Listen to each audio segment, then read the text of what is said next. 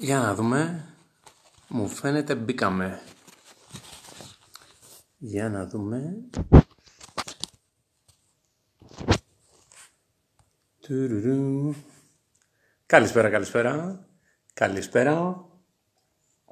Και καλώς ήρθατε σε ένα ακόμα live. Απόψε θα τα πούμε με έναν αγαπημένο συγγραφέα, τον Στέφανο τον Ξενάκη. Τον Στέφανο Ξενάκη. Τώρα περιμένουμε και τον Στέφανο να... Οπότε καθίστε αναπαυτικά παιδιά, πάρτε το τσαγάκι σας, το ποτάκι σας και ξεκινάμε σε λίγο. Γεια σου, ρε Κωνσταντίνε. Νάτος, καλησπέρα, καλησπέρα. Πόσο χαίρομαι. Και εγώ, Στεφανέ μου, και εγώ, καλησπέρα. Είπαμε να το κάνουμε και το κάναμε τελικά, έτσι. Σε βλέπω μισό, σε βλέπω μισό. Α, κάτσε να φτιάξω λίγο την κάμερα. Περίμενε. Τάκ, τάκ, τάκ, τάκ. Οκ. Όπα. Yes. Τι κάνεις, είπαμε και το κάνουμε, έτσι. Μια χαρά, μια χαρά. Είμαι σπιτάκι. Είχα μια πολύ ωραία μέρα και θα τελειώσει και ωραία αφού θα τα πούμε εδώ πέρα live με όλη την παρέα. Για πες για τη μέρα σου πώς πήγε, να σου κάνω εγώ τις ερωτήσεις. Για πώς, πώς πήγε η μέρα σου; Ε, κοίτα, το, το καταπληκτικό ήταν ότι ήταν από τις μέρες που έβαλα ρε παιδί μου με το που ξυπνάω. Με ξέρεις, εγώ κρατάω ημερολόγιο, γράφω τρία πράγματα για το οποίο είμαι ευγνώμων, γράφω στόχους για την ημέρα, τι θέλω να κάνω. Και σήμερα τρία πράγματα που έγραψα τα έκανα μπαμ, μπαμ, μπαμ και τα τρία. Οπότε είμαι ευχαριστημένος με τον εαυτό μου. Κωνσταντίνε, σε βοηθάει το να τα γράφεις; Ω, ναι, πάρα πολύ, πάρα πολύ. Γράφω κάθε μέρα και γράφω από το 2006. Πώς το έχεις οργανώσει, τι γράφεις, πώς γράφεις, υπάρχει συγκεκριμένη ώρα της ημέρας που τα γράφεις; Πες λίγο για αυτή τη συνήθεια. Να σου πω, να σου πω, τα βρήκα λίγο στην πορεία. Δηλαδή, ξεκινώντας να γράφω το 2006, ήταν απλά ένας τρόπος έκφρασης να πω κάπου αυτά που δεν μπορούσα να τα πω ίσως και σε μένα, στους φίλους μου, στην οικογένειά μου. Ξέρεις, αυτά που ντρεπόμουν να πω ή να ανοιχτώ. Οπότε στο χαρτί ήταν πιο προσωπικό, πιο εύκολο. Και ξεκίναγα, έγραφα πρώτα σκέψεις, ε, έγραφα ίσως κανένα όνειρο που είδα, ξέρεις, για να το θυμάμαι την επόμενη μέρα. Και κατά καιρούς άρχισα δειλά-δειλά να γράφω στόχους. Άρχισα να γράφω και άλλα πράγματα. Και το καταπληκτικό με το γράψιμο, που είμαι σίγουρος ότι το ξέρεις κι εσύ, είναι ότι όταν γράφεις, έχει μια μαγική ιδιότητα το γράψιμο. Όταν βάζεις σκέψεις στο χαρτί, είναι πιο αληθινές ξαφνικά. Και όταν άρχισα να γράφω πράγματα και να γίνονται πράγματα που είχα γράψει, γιατί ξέρεις, εγώ τα, τα κρατάω τα μερολόγια. Άμα δεις το βιβλιοθήκη μου, έχω 2006, 2007, 8, 9, 11, 12 μέχρι σήμερα. Οπότε μπορεί να άνοιγα ένα ημερολόγιο μου το 2007 και το 2009 να γινότανε αυτό που είχα γράψει. Και λέω, όπα, ενδιαφέρον. Και βλέποντας ότι αυτό πρώτα απ' όλα εμένα με ηρεμούσε, γιατί έβαζα τις σκέψεις μου στο χαρτί και δεν ήταν πια εδώ να με, να με τυραννάνε, αλλά τις έβαζα στο χαρτί και φεύγανε. Α, ηρεμία. Και κατά δεύτερον, έβαζα ρε παιδί μια τάξη, μια οργάνωση στη σκέψη μου. Οπότε με τον καιρό ανέπτυξα, ξέρεις, διαβάζοντας και διάφορους συγγραφείς αυτοβελτίωσης που λένε γράψε το ένα, γράψε το άλλο. Ο ένας μιλάει για ημερολόγιο, να κάνεις ημερολόγιο αγνωμοσύνη. Να γράψεις πράγματα για το οποίο είσαι Ο άλλος γράφει για ημερολόγιο καλών συνθειών. Οπότε, δοκιμάζοντας από εδώ και από εκεί, έχω βρει ένα δικό μου. κάτι που δουλεύει για μένα τέλος πάντων. Το οποίο είναι γράφω κάθε πρωί τρία πράγματα για τα οποία είμαι ευγνώμων, γιατί αμέσως μου δίνει θετική οπτική στη μέρα μου. Ένα παράδειγμα, Κωνσταντίνε, τι θα μπορούσε να είναι αυτό για το οποίο είσαι ευγνώμων; Α, κάτσε. Εδώ το έχω το ημερολόγιο, περίμενε. Άμαστε εδώ, 2020. Λοιπόν, Πάμε να δούμε μια μέρα κατά τύχη. Λοιπόν, πρόσεξε με. Γυρνάω. Πες μου stop. Wow, wow, stop. Oh, ωραία, stop. Λοιπόν, 15 Φεβρουαρίου είμαι ευγνώμων για την σούπα που έφαγα και δεν κρύωσε. είμαι ευγνώμων για την υγεία μου που έχω καλό ανασωπητικό. Είμαι ευγνώμων που έχω ευκαιρίες κάθε μέρα και τις αξιοποιώ. Οπότε αυτά είναι τρία πράγματα που έγραψα. Κάθε μέρα βρίσκεις τρία διαφορετικά πράγματα ή κάποιες φορές μπορεί να είναι και τα ίδια; Κάθε μέρα βρίσκω τρία διαφορετικά πράγματα. Σίγουρα επαναλαμβάνουμε, δηλαδή τώρα άμα ψάξουμε όλο το ημερολόγιο πρέπει να υπάρχουν ε, ίδια πράγματα τα οποία, για τα οποία είμαι ευγνώμων. Α πούμε κάτι που είναι συνέχεια επαναλαμβανόμενο είναι η υγεία. Είμαι ευγνώμων που έχω την υγεία μου, που είμαι γερός, που είμαι αρτιμελής, που άνοιξα δύο μάτια το πρωί, γιατί κάποιοι δεν έχουν ούτε αυτήν την πολυτέλεια. Και πάει λέγοντας. Οπότε αυτό και λόγω οπτικής αλλά και λόγω επαγγέλματος ε, το κατάλαβα νωρίς, γιατί όταν μπαίνεις ξέρεις, πιτσιρικάς 21-22 χρονών, όταν ξεκινάμε τις κλινικές στην ιατρική, στο νοσοκομείο και βλέπεις ανθρώπους που δεν έχουν το αυτονόητο, δεν έχουν την υγεία τους, καταλαβαίνεις αμέσως πόσο πλούσιος είσαι, μόνο από τη σύγκριση. Είχα διαβάσει κάπου, Στέφαν, έλεγε... Ε, συγγνώμη που σε διακόπτω. Ε, είχα διαβάσει κάπου, Στέφαν, έλεγε ότι ο κάθε άνθρωπος θα πρέπει δύο φορές το χρόνο να πηγαίνει σε ένα νοσοκομείο. Απλά για να καταλαβαίνει πόσο πλούσιος είναι. Άρα εσύ ουσιαστικά είναι τώρα πάνω από 10 χρόνια που βρίσκεις και γράφεις κάθε μέρα τουλάχιστον τρία πράγματα για τα οποία είσαι ευγνώμονες. Και ακόμα δεν είχε εξαντληθεί η λίστα, έτσι. Ναι, ναι. Και είναι, είναι πολύ ενδιαφέρον γιατί okay, όταν πρώτο ξεκίνησα να γράφω πράγματα για τα οποία είμαι ευγνώμων, αρχικά όταν έγραψα τα πρώτα 50 πράγματα κόλλησα. Γιατί απλά σκεφτόμουν αρχικά υλικά αγαθά. Έτσι, αυτό ήταν το πρώτο που έλεγα. Είμαι ευγνώμων, ξέρω εγώ, για το, για το αμάτσι μου. Είμαι ευγνώμων, ξέρω εγώ, για το σακάκι μου. Είμαι ευγνώμων. Ξέρεις, θα, θα, θα κοίταγα για, για πράγματα χειροπιαστά. Και, και εκεί κόλλησα. Και όταν μου τελείωσε η λίστα με τα, με τα πράγματα που είχα, τότε άρχισα να σκέφτομαι ότι είμαι ευγνώμων για ανθρώπους, στη ζωή μου για αξίες, στη ζωή μου για ιδιότητες, για άλλα πράγματα. Και μετά, όσο παρατηρείς και ψάχνεις πράγματα, ε, αρχίζεις παρατηρείς το περιβάλλον και λες: Πω, πω, λες είμαι ευγνώμων που βλέπω αυτό το γαλάζιο ουρανό. Είμαι ευγνώμων που σήμερα σταμάτησα και είδα μια ωραία γαρδένια και τη μύρισα.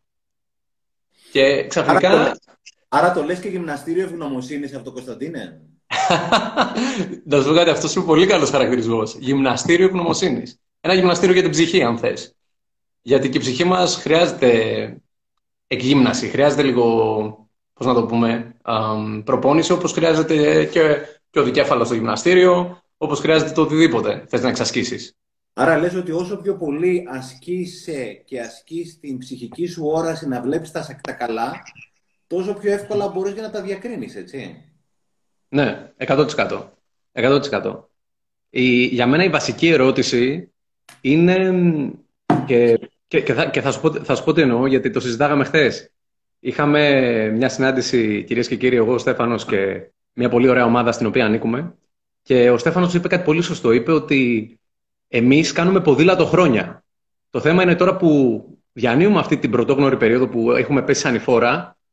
OK, okay, εμείς κάνουμε ποδήλατο, εγώ και εσύ, αλλά ο κόσμος που δεν κάνει ποδήλατο, τώρα που τα έχει βρει δύσκολα, πρέπει να κάνει ορθοπεταλιά, πρέπει να υδρώσει, πώς θα, πώς θα ανέβει, τι θα κάνει; Οπότε, για μένα η βασική ερώτηση είναι αυτό που πιάσαμε τώρα και συζητάμε, το οποίο είναι τι εξασκείς.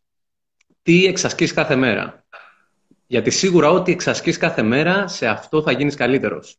Εξασκείς χαρά στη ζωή σου. Εξασκείς ευγνωμοσύνη κάθε μέρα. Σε αυτό θα γίνεις καλύτερος. Φίλε μου όμως, άμα εξασκείς παράπονα κάθε μέρα, θα γίνεις πολύ καλός στο να παραπονιέσαι και στο να γκρινιάζεις. Άμα εξασκείς θυμό κάθε μέρα, θα γίνει τα καλύτερα νεύρα της Αθήνας. Θα τσαντίζει το παραμικρό. Πες μου, Κωνσταντίνε, ήσουν πάντα έτσι ή στην πορεία; Να σου πω, θα σου πάρω εγώ συνέντευξη σήμερα, γουστάρεις; Γουστάρω, γουστάρω, το κάνουμε να αλλάξει. κάτι. Ήσουν πάντα έτσι, πότε έγινες και όποτε έγινες, ποια ήταν η αφορμή για να το αλλάξεις, εάν το άλλαξες, ή να φέρεις αυτό που κάνεις στη ζωή σου, το οποίο επειδή είμαστε και φίλοι και αδέρφια πια, το βλέπω και ξεχυλίζει αυτό το πράγμα. Ήσουν πάντα έτσι, ή ήταν κάποια στιγμή που αναγκάστηκες και το πήρες διαφορετικά. Θα σου, θα σου πω, ένα μεγάλο κομμάτι σίγουρα είναι ανατροφή και πώς μεγάλωσες, οπότε είμαι απίστευτα ευγνώμων στους γονείς μου, που με γέμισαν αγάπη, μου δώσανε μια καταπληκτική παιδική ηλικία, η οποία με συνοδεύει και μου δίνει δύναμη. Και το δεύτερο κομμάτι είναι αυτό που λες, δηλαδή έφαγα και εγώ τους φαλιάρες μου από τη ζωή, μαζεύτηκαν αρκετές αποτυχίες, απώλειες, προδοσίες και σε κάποιο σημείο λύγησα κι εγώ και χρειάστηκε να σηκώσω τον εαυτό μου πάλι και να δω κάποια πράγματα διαφορετικά. Οπότε ας τα πιάσουμε και τα δύο. Το πρώτο κομμάτι από πλευράς γονέων ήταν, είχα την τύχη να είμαι ο πρωτότοκος στην οικογένεια. Οπότε επειδή ήμουν το πρώτο μωρό, ήμουν συνέχεια αγκαλιά, αγκαλιά, αγκαλιά. Δηλαδή μέχρι τα πέντε μου χρόνια δεν θυμάμαι να περπατάω. Πρέπει απλά να με πηγαίνουν αγκαλιά. Δηλαδή, αν δεν με είχε αγκαλιά ο πατέρας, θα με είχε αγκαλιά η μάνα. Αν δεν είχε η μάνα, θα με είχε ο παππούς γιαγιά. Άμα όχι ο παππούς γιαγιά, η θεία. Αν δεν με είχε η θεία, θα με είχε, ξέρω εγώ, κάποιος άλλος. Δηλαδή, ήταν συνέχεια. Συνέχεια. Οπότε, αυτό από μόνο του, δηλαδή, και το ξέρεις γιατί όλα και με, το, με τη δράση που κάνεις και εσύ με τον έμπορο που προσπαθείτε να βάλετε στα σχολεία την αυτοβελτίωση και την εκπαίδευση, πόσο σημαντικό είναι το άγγιγμα, πόσο σημαντική είναι η αγκαλιά και η ενθάρρυνση και η αναγνώριση σε τέτοιες ηλικίες. Έτσι. Οπότε εγώ είχα την τύχη να το έχω αυτό άπλετο, άφθονο. Και γι' αυτό το λόγο είναι και αυτό που είναι, ας πούμε, η, καθο, η, καθο, η καθοδηγή, η καθο, πώς να το πω, καθο... καθοδηγήτρια δύναμη. Μπράβο, η καθοδηγήτρια δύναμη στη ζωή μου. Η κεντρική μου αξία είναι η αγάπη. Γιατί αυτό έχω λάβει ως επιτοπλίστων. Πότε στράβωσαν τα πράγματα, δυσκολεύτηκες και αναγκάστηκες να δοθείς και να το κάνεις τόσο έντονα όπως αυτή τη στιγμή το κάνεις; Ποια ήταν η αφορμή; Mm, πολύ καλή ερώτηση. Λοιπόν, θα σου πω, αδερφέ, ήταν, ήταν κάπου εκεί στα 20, 26 με 27, ναι, εκείνη την περίοδο, όπου τι γίνεται. Είχαν μαζευτεί μέχρι τα 26-27 αρκετές αποτυχίες, αρκετές ε, σφαλιάρες από τη ζωή, αρκετές προδοσίες και δικές μου, έτσι, εγώ να έχω προδώσει φίλους ή ε, παλιότερες συντρόφους ή να με έχουν προδώσει εμένα φίλοι που θεωρούσα πολύ κοντινούς, πολύ καλούς και τέτοια, που αυτό κλώνησε και την εμπιστοσύνη μου προς τον εαυτό μου και την εμπιστοσύνη προς τον άνθρωπο, γενικότερα.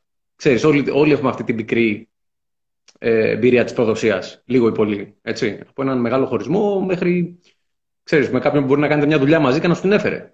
Οτιδήποτε και ήταν αυτό. Και επειδή είχα, ε, ας πούμε, εκείνα, εκείνα τα δύο χρόνια μια αλληλουχία, μια σειρά από τέτοια πράγματα, ε, ξέρεις, ήρθα, είχε έρθει το ένα μετά το άλλο, μετά το άλλο, όπου, πρέπει μου, γνωριζόμαστε εμείς τώρα μερικά χρόνια και με βλέπεις, είμαι πάντα χαμογελαστός, έτσι. Αυτό ήταν το πρώτο σημάδι που ήξερα ότι κάτι δεν πάει καλά. Γιατί είχαν περάσει δύο-τρει εβδομάδες και δεν είχα χαμογελάσει. Και λέω, Όπα Κωνσταντίνε, κάτι δεν πάει καλά. Και παρατηρούσα ότι είχε φύγει η όρεξή μου για ζωή, μου είχε φύγει, ας πούμε, ξέρεις, το κίνητρο που είχα κάθε μέρα. Εγώ είμαι ο τύπος που σηκώνομαι το πρωί, σηκώνομαι το κρεβάτι και λέω: Ωραία, πάμε, θα κάνουμε σήμερα. Και εκείνο τον καιρό θυμάμαι, Στέφανε, σηκωνόμουν, μάλλον δεν σηκωνόμουν. Ξύπναγα, κοίταγα τα βάνη και 10 λεπτά προσπαθώ να σκεφτώ γιατί να σηκωθώ σήμερα; Ποιος ο λόγος; Πόσο κράτησε αυτή η περίοδος, Κωνσταντίνε; Κοίτα, αρχικά ήταν ένας μήνας. Και εγώ εκείνο το μήνα έλεγα στον εαυτό μου, εντάξει, θα περάσει. Κάτι, είναι, είναι κάτι άλλο, θα περάσει, μην δίνει σημασία.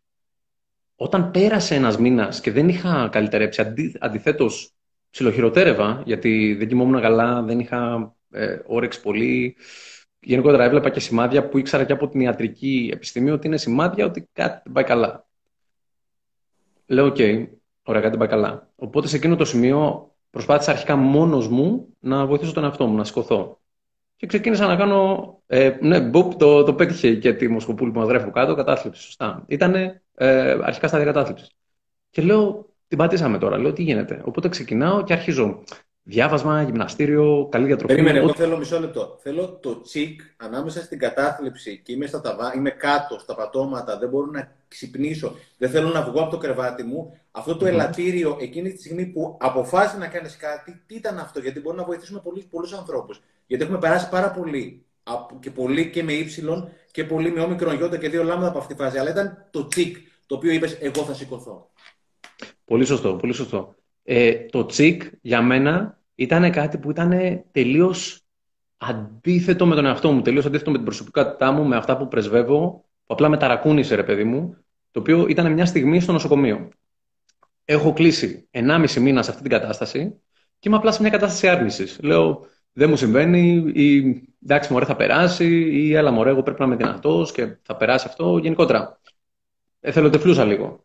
Και φτάνω στη φάση που είμαι στο νοσοκομείο, δεν θα το ξεχάσω. Τότε δούλευα στο Ελπής. Γενικό Νοσοκομείο Ελπής, στους Αμπελόκηπου.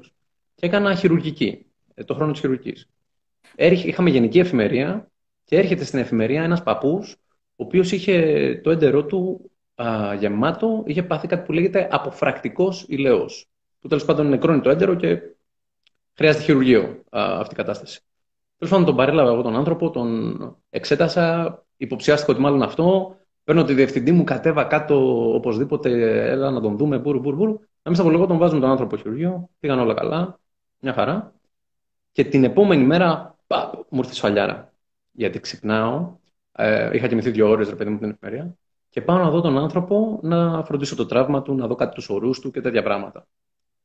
Και καταφθάνει η αδερφή, η, συγγνώμη, η, η κόρη του, καταφθάνει η κόρη του που είχε μάθει τι είχε γίνει και μπαίνει μέσα και είχε μάθει ότι κάποιος γιατρός ειδικευόμενος, καλή ώρα εγώ, τον είχε, τον είχε φροντίσει. Και έρχεται και ξέρεις, με πολύ χαρά, με πολύ ευγνωμοσύνη η γυναίκα μου, μου λέει Γιατρέ μου, σας ευχαριστώ, σώσατε τον πατέρα μου. Και ξέρεις, πολύ, πολύ εγκάρδια γυναίκα.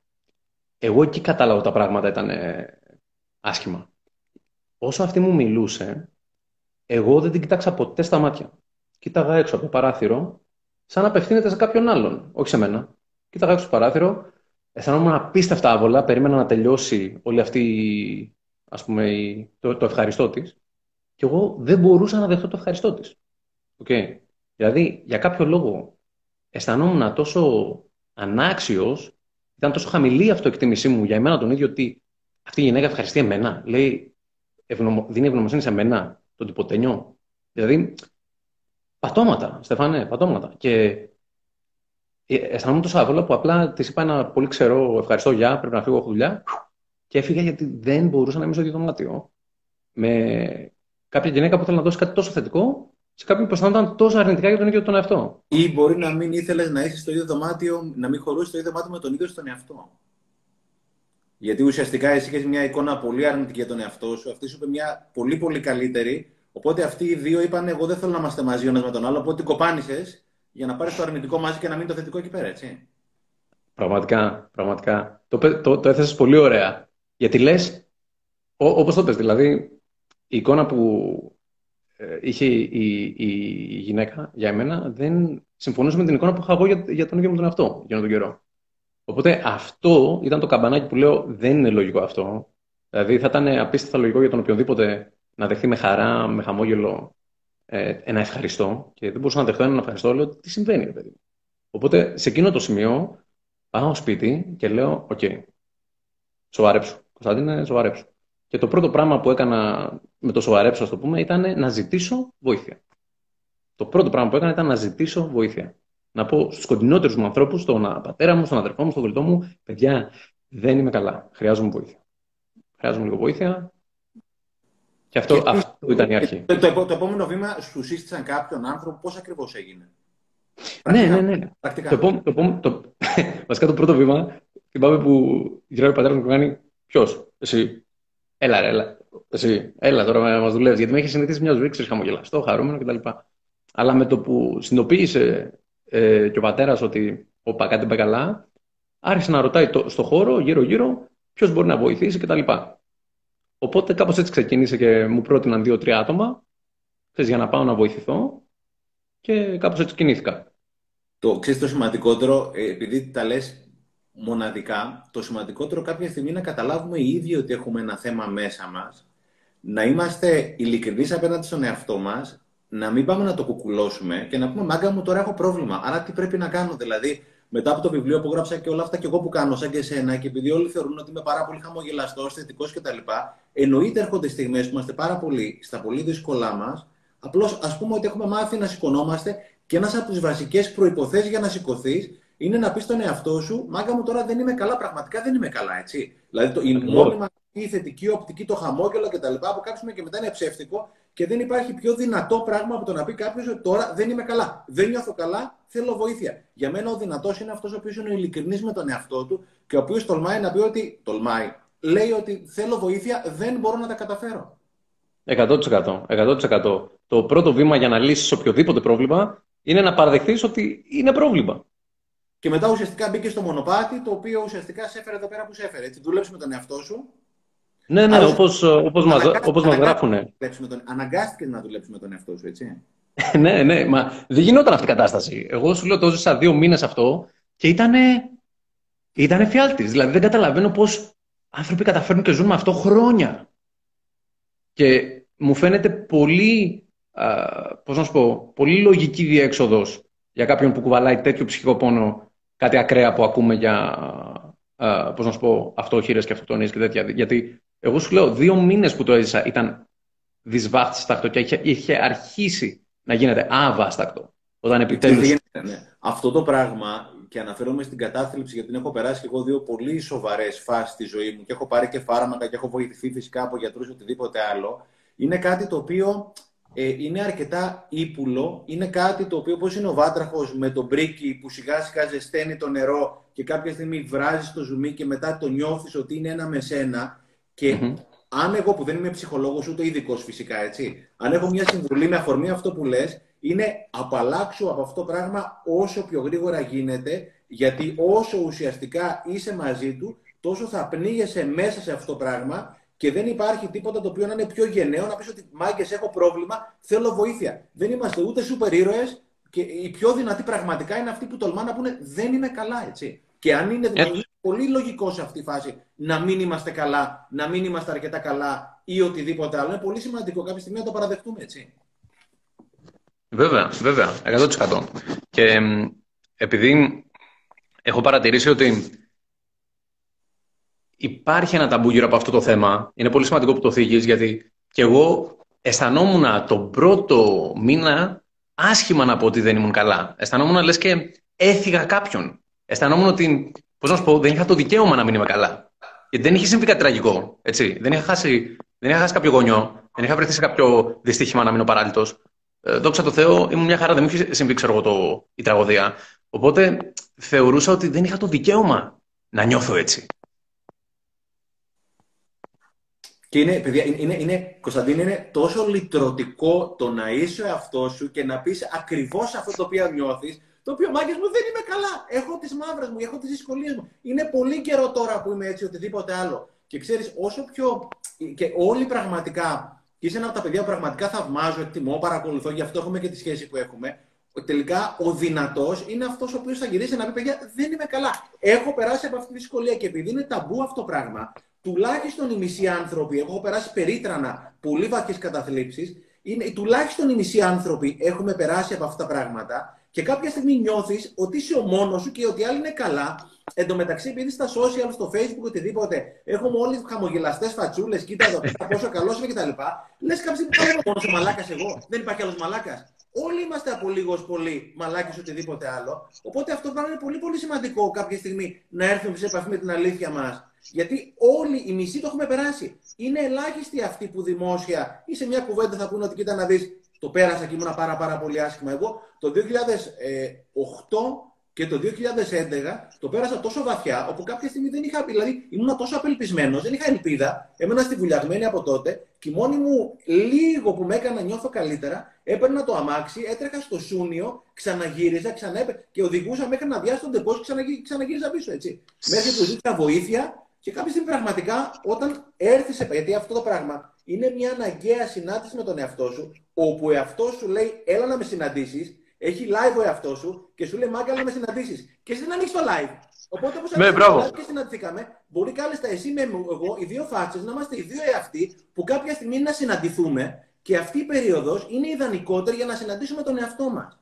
Και πραγματικά αυτό το πράγμα που λες το γράψιμο, το να πάρω το τετράδιό μου, το να γράψω, ή το να μιλήσω, ή το να τον βγάλω τον εαυτό μου βόλτα έξω, να πάω να περπατήσω, να πατήσω νούμερο 6 ή οτιδήποτε άλλο, να πάρω ένα φίλο τηλέφωνο, να πω σε κάποιον δεν είμαι καλά, νιώθω δεν είμαι καλά, να το γράψω και να κάνω κάτι. Δεν υπάρχει τίποτα πιο λυτρωτικό από αυτό το πράγμα. 100%. 100% συμφωνώ.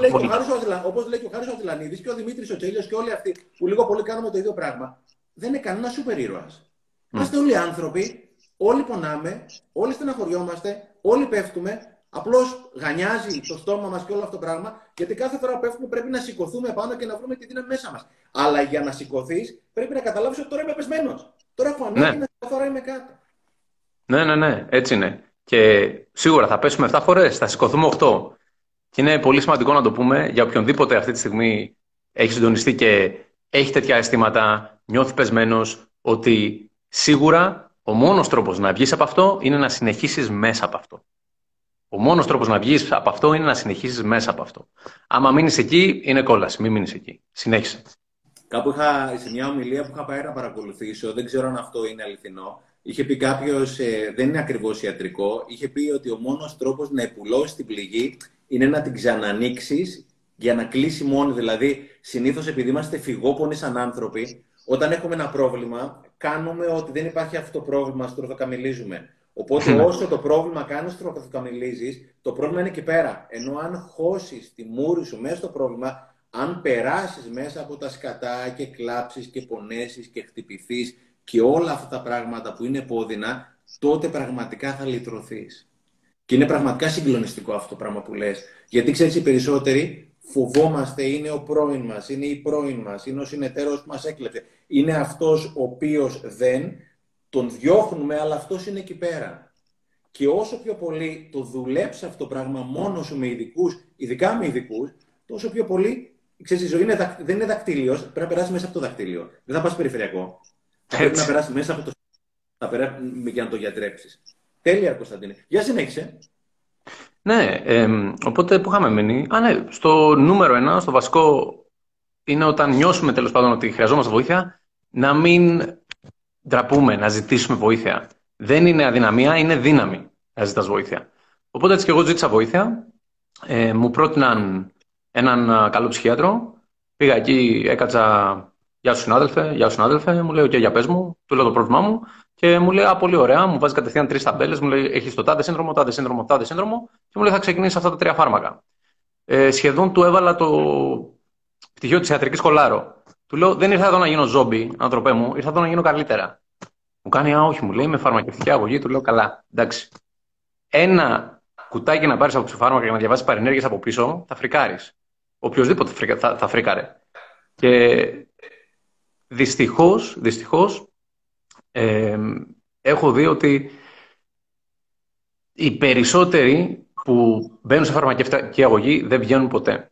Δεν ήθελα καν να πάω κάτω σε αυτόν τον δρόμο. Οπότε λέω, ποτέ, έφυγα. Επόμενη στάση ήταν ε, ε, ένας ψυχολόγος. Κάναμε μία, δύο, τρεις συνεδρίες. Σε κάθε συνεδρία αισθανόμουν και πιο άσχημα. Οπότε λέω, όχι, ούτε εδώ, ούτε εδώ μας κάνει. Γεια σας. Μετά πήγα για, για γιόγκα. Έκανα, τι να σου πω, Στεφάνε, 4-5 συνεδρίες γιόγκα. Εντάξει, ήμουν πιο ευλίγιστος, δεν μπορώ να πω. Έτσι, έφτανε το χεράκι πίσω, όλα ωραία, αλλά ακόμα σκατά νιώθα. Οπότε είχε περάσει κανένα μήνας που ψαχνόμουν και λέω: Δεν γίνεται, ρε παιδιά, δεν μπορεί κάποιος να βοηθήσει. Δηλαδή. Αλλά απ' την άλλη, να σου πω, το μόνο που έπαιζε εκείνο το μήνα ε, ήταν τουλάχιστον επειδή είχα μπει στη δράση, επειδή έκανα κάτι γι' αυτό. Προσπαθούσα έστω να λύσω το πρόβλημά μου. Το σημαντικότερο, το σημαντικότερο αυτό. Μπράβο. Ένιωθα καλύτερα ένιωθα ότι τέλος πάντων υπάρχει ελπίδα στο τέλος του τούνελ. Γιατί τουλάχιστον έκανα εγώ κάτι γι' αυτό. Δεν καθόμουν σαν θύμα και έλεγα Πω, τι με έχει βρει. Τουλάχιστον έκανα κάτι γι' αυτό. Οπότε αισθανόμουν λίγο καλύτερα. Λοιπόν, στο τέλος του μήνα, για καλή μου τυχή, μου προτείνουν μια life coach η οποία ήταν αστέρι. Και έκατσα με την Έλληνα την Αλευζοπούλου τότε α, και κάναμε κάποιες συνεδρίες. Να πει το όνομα, μπορεί να βοηθήσουμε κάποιους. Έλενα. Έλενα Αλευζοπούλου, μια καταπληκτική life coach και κάτσαμε one-on-one, τα είπαμε ε, πολύ ωραία, ξέρεις, μου, και σαν χαρακτήρας ρε παιδί μου μου έκατσε και ε, ήταν πολύ καλή γιατί άκουγε χωρίς να κρίνει, πολύ σημαντικό. Άκουγε χωρίς να κρίνει.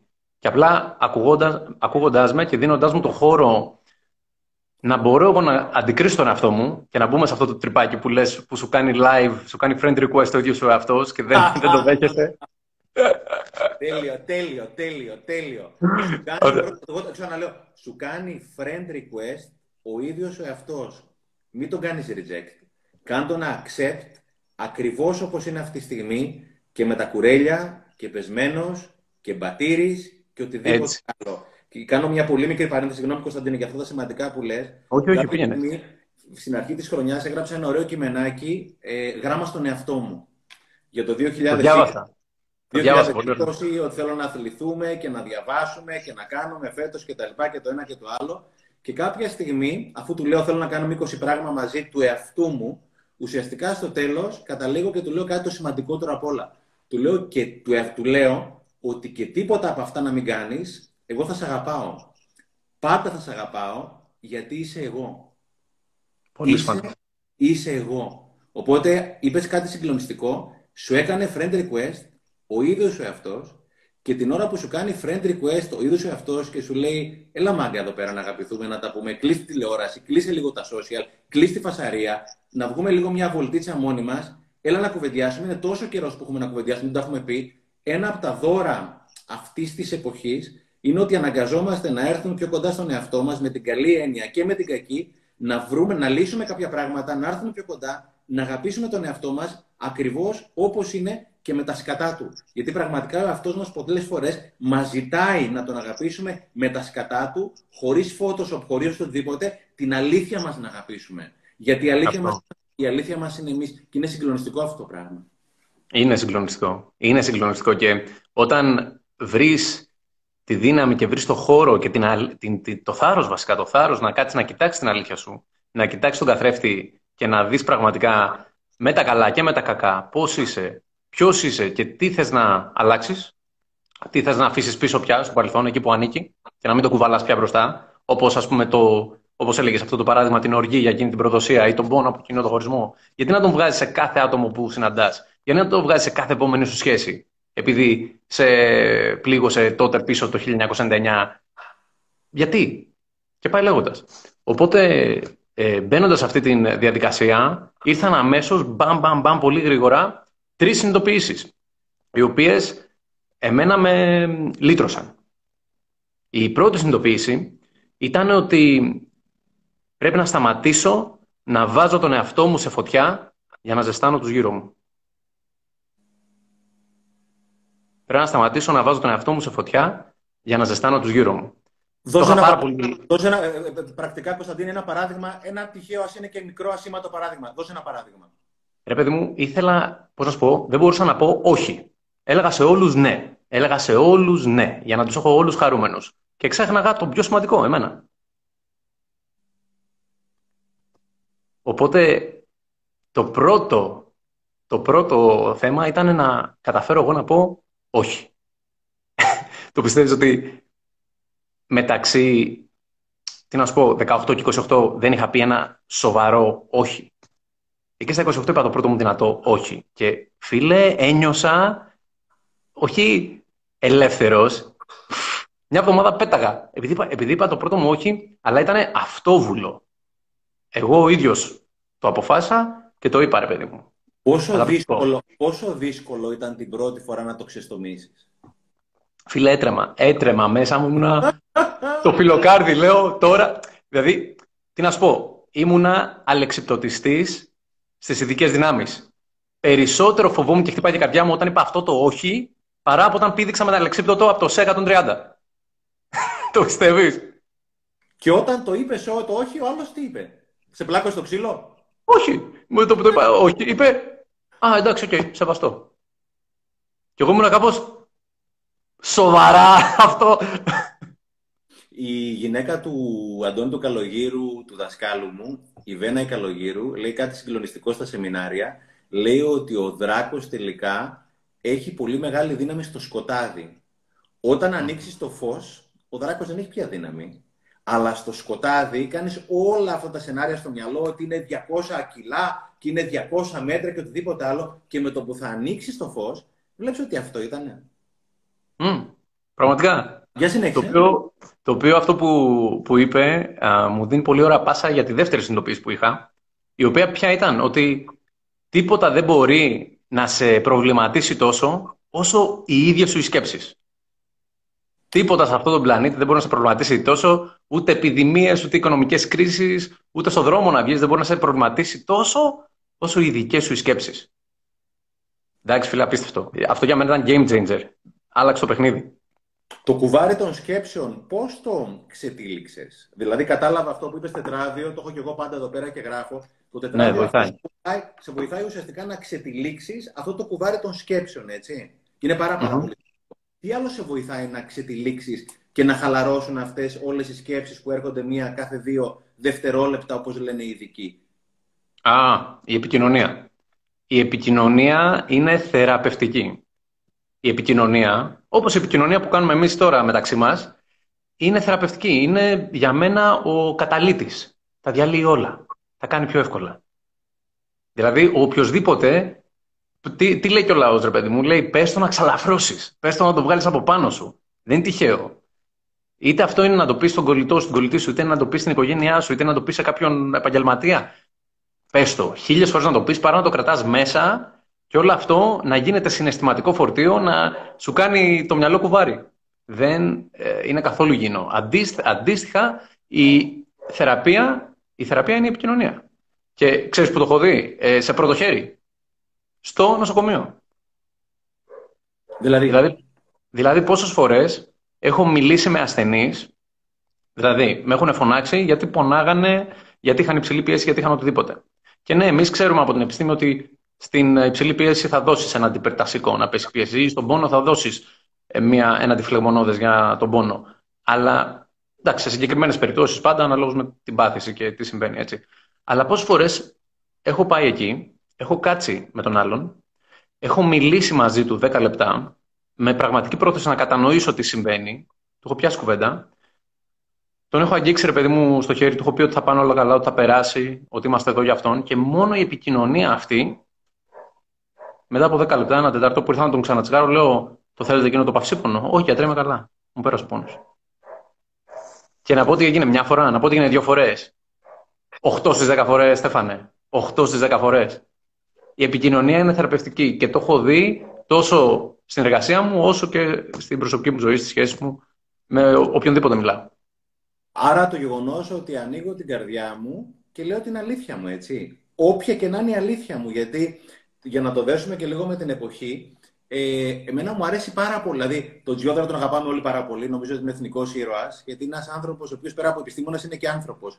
Πόσο από εμάς δεν μας συγκλώνησε την ώρα που πραγματικά αναφερόμενος σε μπαμπάδες και σε μαμάδες έκλαψε εκείνη τη στιγμή; Ε, εμένα με συγκλώνησε επίσης η αλήθεια της ε, της επικοινωνία. Γιατί όλα αυτά επικοινωνία είναι το γεγονός μια μέρα ότι είπε ότι μπορεί να είναι 500-600 ασθενείς που είναι καταγεγραμμένοι, αλλά για μας είναι 10-15 χιλιάδες, γιατί αυτό είναι το πραγματικό νούμερο. Επικοινωνία είναι, λέω τα πράγματα, λέω την αλήθεια μου.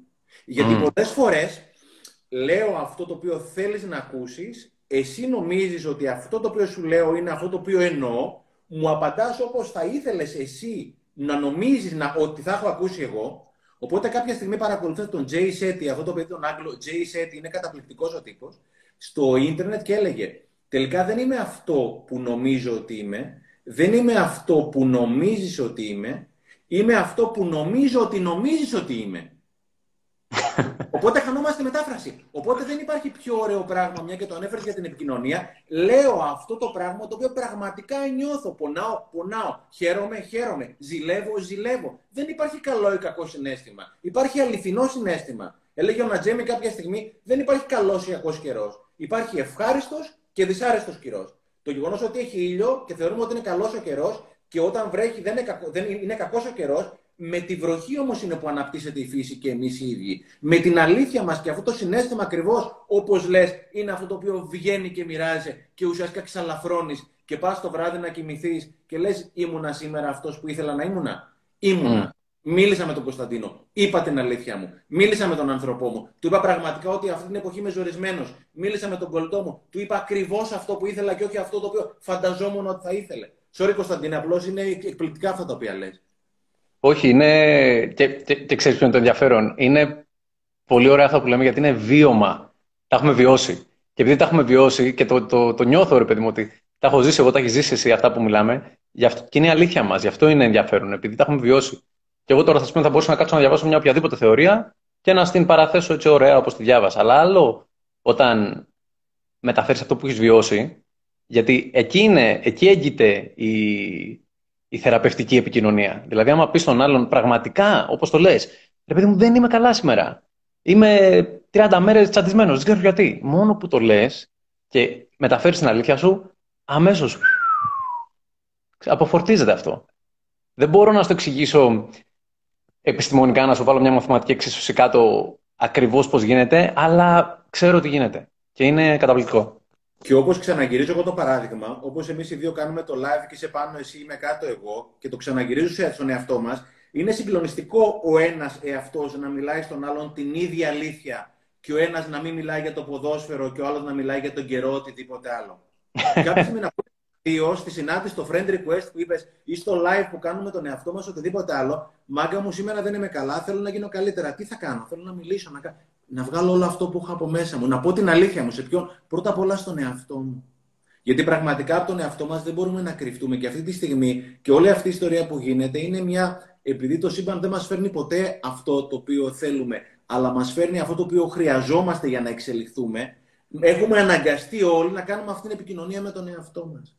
Και γι' αυτό αυτοί οι άνθρωποι, οι οποίοι πες ότι λόγω των συνθήκων αναγκαστήκαμε, το δουλέψαμε και πες ότι είμαστε καλύτερα με τον εαυτό μας αυτή την εποχή, κάποιοι άνθρωποι είναι καλύτερα, γιατί είναι καλύτερα με τον εαυτό τους. Δεν είναι τα παιδιά ή ο άντρας ή η γυναίκα που είναι μέσα στο σπίτι κανονικά. Είναι ότι έχει έρθει η ώρα να κάτσουμε με τον εαυτό μας. Είχα βάσει ένα του, ένα quote του Σάρτρ κάποια στιγμή. Λέει ότι αν, είσαι, αν είσαι μόνος σου και δεν περνάς καλά, δεν έχεις καλή παρέα.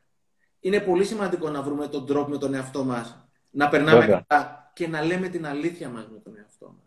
Βέβαια, Γιατί, πολύ σημαντικό. όταν, του τη λες την αλήθεια, όταν δεν του τη λες την αλήθεια, πρώτος το καταλαβαίνει είναι αυτό σου λέει Μαλάκα, με δουλεύεις τώρα πλάκα μου κάνεις. Δεν υπάρχει ωραιότερο πράγμα και πιο ανακουφιστικό να είμαι απόλυτα ειλικρινή με τον εαυτό μου. Γεια σε έχεις Κωνσταντίνα, γιατί το πήγαν πάλι μέσα στο Τρίπολης. Έλεγε ότι αυτό το δεύτερο είναι επικοινωνία. Έλεγε ότι είναι η επικοινωνία που σε βοήθησε και σε βοήθησε. Ναι, ναι, το, δε, το, το, δεύτερο, ναι, η δεύτερη συνειδητοποίηση τότε που έκανα εκείνες τις συνεδρίες με την Έλληνα ήταν αυτή, ότι τίποτα δεν μπορεί να μας προβληματίσει ή να μας ε, κάνει να υποφέρουμε περισσότερο από τις ίδιες μας τις σκέψεις. Οπότε εκεί κατάλαβα ότι εγώ ελέγχω τη σκέψη μου, εγώ έχω την υπευθυνότητα των σκέψεών μου, οπότε πόσο σημαντικό είναι να φροντίζω τις σκέψεις μου.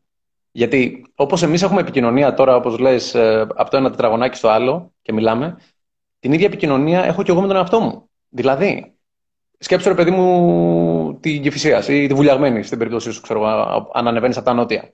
Πάνε το πρωί όλη Αθήνα, έτσι, πάνε όλα αυτά τα αμάξια Αθήνα για τη δουλειά. Το βράδυ τα ίδια αμάξια θα γυρίσουν βουλιαγμένοι. Σωστά. Οπότε εγώ το σκέφτομαι έτσι ως εξής. Ό,τι επιλέγω να βάλω στο μυαλό μου, έτσι, άμα διαβάσω κάτι όμορφο, άμα ακούσω καλή μουσική, άμα έχω μια ωραία συζήτηση με εσένα, φίλε μου, και πάει λέγοντας, φροντίζω να μπαίνουν στο μυαλό μου ωραίες σκέψεις. Οπότε το βράδυ που θα επιστρέψει αυτή η κίνηση, θα επιστρέψουν αυτά τα μάξια, και εγώ θα κάθομαι και θα κοιτάω τα βάνη και θα πίνω το καφέ μου, μάντεψε τι σκέψει θα κάνω. Άμα όλη τη μέρα κατανάλωνα θετικό υλικό, έβλεπα ωραία πράγματα, θα επιστρέψει η ίδια κίνηση πίσω στη λεωφόρο του μυαλού μου. Θα έχω ωραίες σκέψεις, θα σκέφτομαι τι ωραίο αυτό που πάμε σήμερα με τον Στέφανο, να τον δω αυτόν τον Τζέι Σέδη, τον τυπάκο, καλώ μου ακούγεται κλπ. κλπ. Έτσι. Άμα όλη τη μέρα έριχνα γάμο στα βρύδια, βριζόμουν με την γυναίκα μου, πλακωνόμουν με τον έναν, πλακωνόμουν με τον άλλον, ήμουν στην ένταση, έβλεπα και δελτίο ειδήσεων δύο ώρες να μου πούνε ότι θα πεθάνουμε όλοι. Ε, τι θα, τι θα σκεφτόμουν το βράδυ. Πω, πω, πω, και μετά θα αρχίζαν τα ψυχοσωματικά και δεν μπορώ να αναπνεύσω. Και φέρτε μου κάτι και τέτοια. Είναι κύκλος. Οπότε λέω, φιλέ, θα κάτσω εγώ να με βάζω να χορεύω στον κύκλο ή θα φροντίσω εγώ το δικό μου τον κύκλο; Θα φροντίσω εγώ το δικό μου τον κύκλο. Δεν υπάρχει περίπτωση. Άμα ο καθρέφτης του μυαλού μου είναι γεμάτο σκόνη και τον αφήνω να πιάνει σκόνη από το Sky και τον Αντένα και το Mega, δικό μου το λάθος. Θα τον καθαρίζω κάθε μέρα με ένα βετέξ. Το βετέξ μπορεί να, το λέ, να λέγεται το δώρο του Στέφανο Ξενάκη. Το βετέξ μπορεί να λέγεται διανοητική του Έλρον Χάμπαρτ. Το βετέξ μπορεί να λέγεται, δεν ξέρω, ε, ηθική του Αριστοτέλη. Αλλά τόσα βετέξ έχουμε, ρε φίλε. Πιάσε ένα βετέξ, καθάρισε το. Και ξέρεις κάτι, ρε Κωνσταντίνε, επειδή υπάρχει μια πίστη σε κάποιους ανθρώπους, πεποίθηση ότι κάποιοι έχουν λύσει τα θέματά τους, δεν αναφέρω μόνο σε μένα και σε σένα που κάνουμε αυτή δουλειά, αλλά και σε πάρα πολύ κόσμο. Εννοείται δεν τα έχουμε λύσει τα θέματά μας, έτσι. Εννοείται ναι. είμαστε ορισμένοι, εννοείται έχουμε τα προβλήματά μας, οικονομικά προβλήματα έχουμε όλη αυτή την περίοδο. Όλη αυτή την περίοδο πάμε ζώρικα και δεν υπάρχει τίποτα πιο ωραίο στην αρχή να μην λογοκρίνεις τη σκέψη σου και να πεις ρε παιδί μου, σήμερα δεν είμαι πραγματικά καλά. Σήμερα δεν είναι μια καλή μέρα και να, να γουστάρεις να ζήσεις τη βιογραφία σου, να την βιώσεις, να την καταλάβεις και να περάσεις μέσα από το πετσί σου, γιατί είναι μοναδική. Γιατί πραγματικά οι ήρωες βγαίνουν μέσα από τον καιρό των πολέμων. Αυτή την εποχή υπάρχει ένα, μια δυσκολία να μην την πούμε πόλεμο, γιατί θεωρώ ότι ένα από τα πολύ καλά αλλά και πολύ κακά είναι ότι η γενιά μας δεν έχει γνωρίσει πόλεμο και δεν μπορούμε να συνειδητοποιήσουμε κάποια πράγματα. Για να μπορούμε, δεν μπορούμε να εκτιμήσουμε αυτά τα πράγματα που έχουμε αυτή τη στιγμή. Είναι ένα από τα θέματα για μένα. Αλλά αυτή τη στιγμή, εγώ δηλαδή όταν έγραψα τον δώρο που το ανέφερε, έγραψα ουσιαστικά κάποιες ιστορίες όπως τις βλέπω. Ο mm. καθένας μας ζει τη ζωή του και καθενός η ζωή είναι μοναδική ακριβώς όπως είναι. Έχει κοιλάδες, έχει κορυφαίες, έχει τα πάνω κάτω. Εννοείται για μένα παίρνεις το βετέξ και δουλεύεις και δεν είσαι καριδότσουλο στον ωκεανό. Αλλά είναι πολύ σημαντικό να συνειδητοποιήσουμε ότι η ζωή μας είναι δική μας, δεν είναι κανενός άλλου. Και μόλις αγαπήσει, κατευθείαν, μόλις συνειδητοποιήσει εκείνη τη στιγμή ότι η γυναίκα σου είπε κάτι καλό το οποίο δεν έβλεπες, ακόμα και τα σκατά μας, όρια την έκφραση, είναι δικά μας. Εμείς θα τα καθαρίσουμε. Δεν υπάρχει κανένας σκατά. Το θέμα είναι τι κάνουμε με τα σκατά, έτσι. Υπάρχουν δύο ερωτήσεις. Δύο ερωτήσεις. Γιατί έχω σκατά και πώς θα απαλλαγώ από τα σκατά. Όλοι έχουμε σκατά. Απλώς το να ρωτάω συνέχεια γιατί, γιατί, γιατί θα με εστιάσει το πρόβλημα, ενώ το πώς ουσιαστικά τα σκατά αυτά που τα αγαπάω δεν τα θέλω πάρα πολύ άλλο. Ευχαριστώ πάρα πολύ. Θέλω να προχωρήσει τη ζωή μου. Είναι η ερώτηση η οποία θα μας βγάλει μέσα από τα σκατά, τα οποία και αυτά είναι δικά μας. Και αυτά, για να απαλλαγούμε από τα σκατά, πρέπει πρώτα να τα αγαπήσουμε. Και όσο αγαπάς τα σκατά σου, αγαπάς τον εαυτό σου, γιατί τα σκατά σου είναι δικά σου, δεν είναι κανένας άλλου. 100%. Πολύ σημαντικό. Πολύ σημαντικό. Και αυτό μας φέρνει και στη τρίτη συνειδητοποίηση που είχα εκείνο τον καιρό, η οποία ήταν ότι τελικά ξέρεις ρε φίλε, πρέπει να αγαπήσω τη ζωή μου. Πρέπει να αγαπήσω τη ζωή μου γιατί είναι η μόνη ζωή που έχω. Δεν θα ζήσω ούτε τη ζωή του Ξενάκη, ούτε τη ζωή του Ρουβά, είτε τη ζωή του Brad Pitt, είτε τη ζωή οποιοδήποτε μπορεί να θαυμάζω ή να χάζευω στην TV. Αυτή τη ζωή έχω. Αυτή η ζωή μου κληρώθηκε. Οπότε πρέπει να αγαπήσω τη ζωή μου. Θέλω να αγαπήσω τη ζωή μου για να είναι πιο χαρούμενη, να είναι πιο καλή. Έτσι. Και κάπου εκεί ξεκίνησα να αγαπάω εμένα περισσότερο και να λέω στον εαυτό μου, Κωνσταντίνε, σε αγαπώ. Να ξυπνάω το πρωί, να κοιτάω τον εαυτό μου στον καθρέφτη και να λέω, Όντως, το έκανα αυτό προς τον καθρέφτη. Ε, έλεγα στον εαυτό μου, Μου αρέσω πολύ. Μου αρέσω πολύ. Είμαι καλά. Είμαι υπεύθυνος. Μπορώ να τα καταφέρω. Κάτι συναρπαστικό θα γίνει σήμερα. Άρχισα, σαν καλός σκηνοθέτης, να, σαν καλός σεναριογράφος, ίσως να γράφω εγώ το σενάριο της ταινίας της ζωής μου. Λέω, φίλε, δεν θα το γράψει ούτε η μητέρα μου, ούτε ο πατέρας μου, ούτε ο δάσκαλος, ούτε ο τύπος που με πρόδωσε και ακόμα τον κρατάω στο μυαλό μου τόσο καιρό. Όχι, θα τον συγχωρήσω, γιατί δεν θέλω πια να είμαι εγώ φυλακισμένος σε αρνητικά συναισθήματα, να πάει στο καλό για αυτός. Και άρχισα να αγαπάω εμένα. Άρχισα να λέω ότι μου αρέσω πολύ, ότι είμαι καλοσυνάτος, είμαι καλός, ότι καλά πράγματα είναι στην πρόθεσή μου, καλά πράγματα θα έρθουν στη ζωή μου. Και μάτεψε. Αυτό άρχισε να γίνεται. Γιατί ό,τι λέμε, είμαστε. Αυτά που γράφουμε, γινόμαστε. Είναι καταπληκτικό το πώς η ιστορία της ζωής μας, ο αφηγητής, ο πρωταγωνιστής, ο σκηνοθέτης, είμαστε εμείς. Οπότε όταν ε... το κατάλαβα αυτό, ένας καινούριος κόσμος άνοιξε μπροστά μου.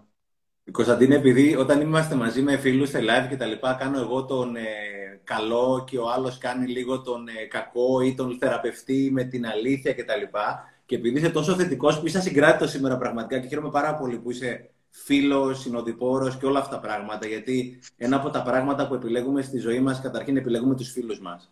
Και γινόμαστε αυτό το πράγμα που είναι οι φίλοι μας και χαίρομαι πολύ που σε έχω πολύ κοντά στη ζωή μου σε τόσα πράγματα που κάνουμε μαζί. Και επειδή είπες ότι πραγματικά είμαι ο σκηνοθέτης ζωή μου, θέλω να τη φτιάξω και να είναι ωραία και και και. Εγώ πάω σαν, ε, σαν θεραπευτής ή οτιδήποτε, δεν ξέρω, τι που δεν είμαι, δεν έχω καμία σχέση με αυτά, να, να τονίσω κάτι, κάτι άλλο. Ότι, να συμπληρώσω μάλλον. Μου αρέσει η ζωή μου ακόμα και όταν δεν μου αρέσει. Mm. Ακόμα και όταν δεν μου αρέσει, μου αρέσει γιατί, γιατί είναι δικιά μου. Και it's okay not to be okay, γιατί είμαστε άνθρωποι. Και πάντα θα είναι αυτό το πράγμα. Γιατί μου αρέσει, γιατί είμαι εγώ αυτό το πράγμα. Οπότε αυτά τα οποία λες είναι συγκλονιστικά, είσαι για σεμινάριο, σεμινάριο κάνετε δηλαδή αυτή τη στιγμή. Απλώς το βάζω κάτι πολύ μικρές πινελιές, ότι επειδή θα είναι όλα τέλεια, ξεκινάω ότι μου αρέσει που δεν μου αρέσει. Γιατί, γιατί είμαι εγώ. Και είμαι το καλύτερο φιλαράκι του εαυτού μου, είτε είμαι στα πάνω μου, είτε στα κάτω μου, είτε οτιδήποτε άλλο. Και όταν πραγματικά γουστάρεις αυτό που δεν σου αρέσει μέσα σου, αρχίζεις πραγματικά ο, ο πώς καμιά φορά όσοι έχουμε παιδιά, όταν δεν μαλώνουμε τα παιδιά μας και τους λέμε να σου πω κάτι, σε αγαπάω και με αυτό το πράγμα που έκανες. Το παιδί αυτομάτως του βγάζει τον καλύτερο εαυτό του και πάει να κάνει το καλύτερο όταν δεν του έχεις λογοκρίνει τι είναι καλό και τι είναι κακό, αλλά ουσιαστικά του σε αγαπάω ακριβώς όπως είσαι. Για κοβό, συνέχισε. Πολύ σωστό, πολύ σωστό.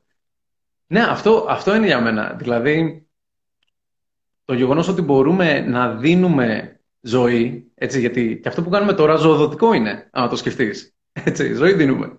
Και το γεγονός ότι μπορούμε να δίνουμε ζωή μπορεί να είναι με μια καλή κουβέντα.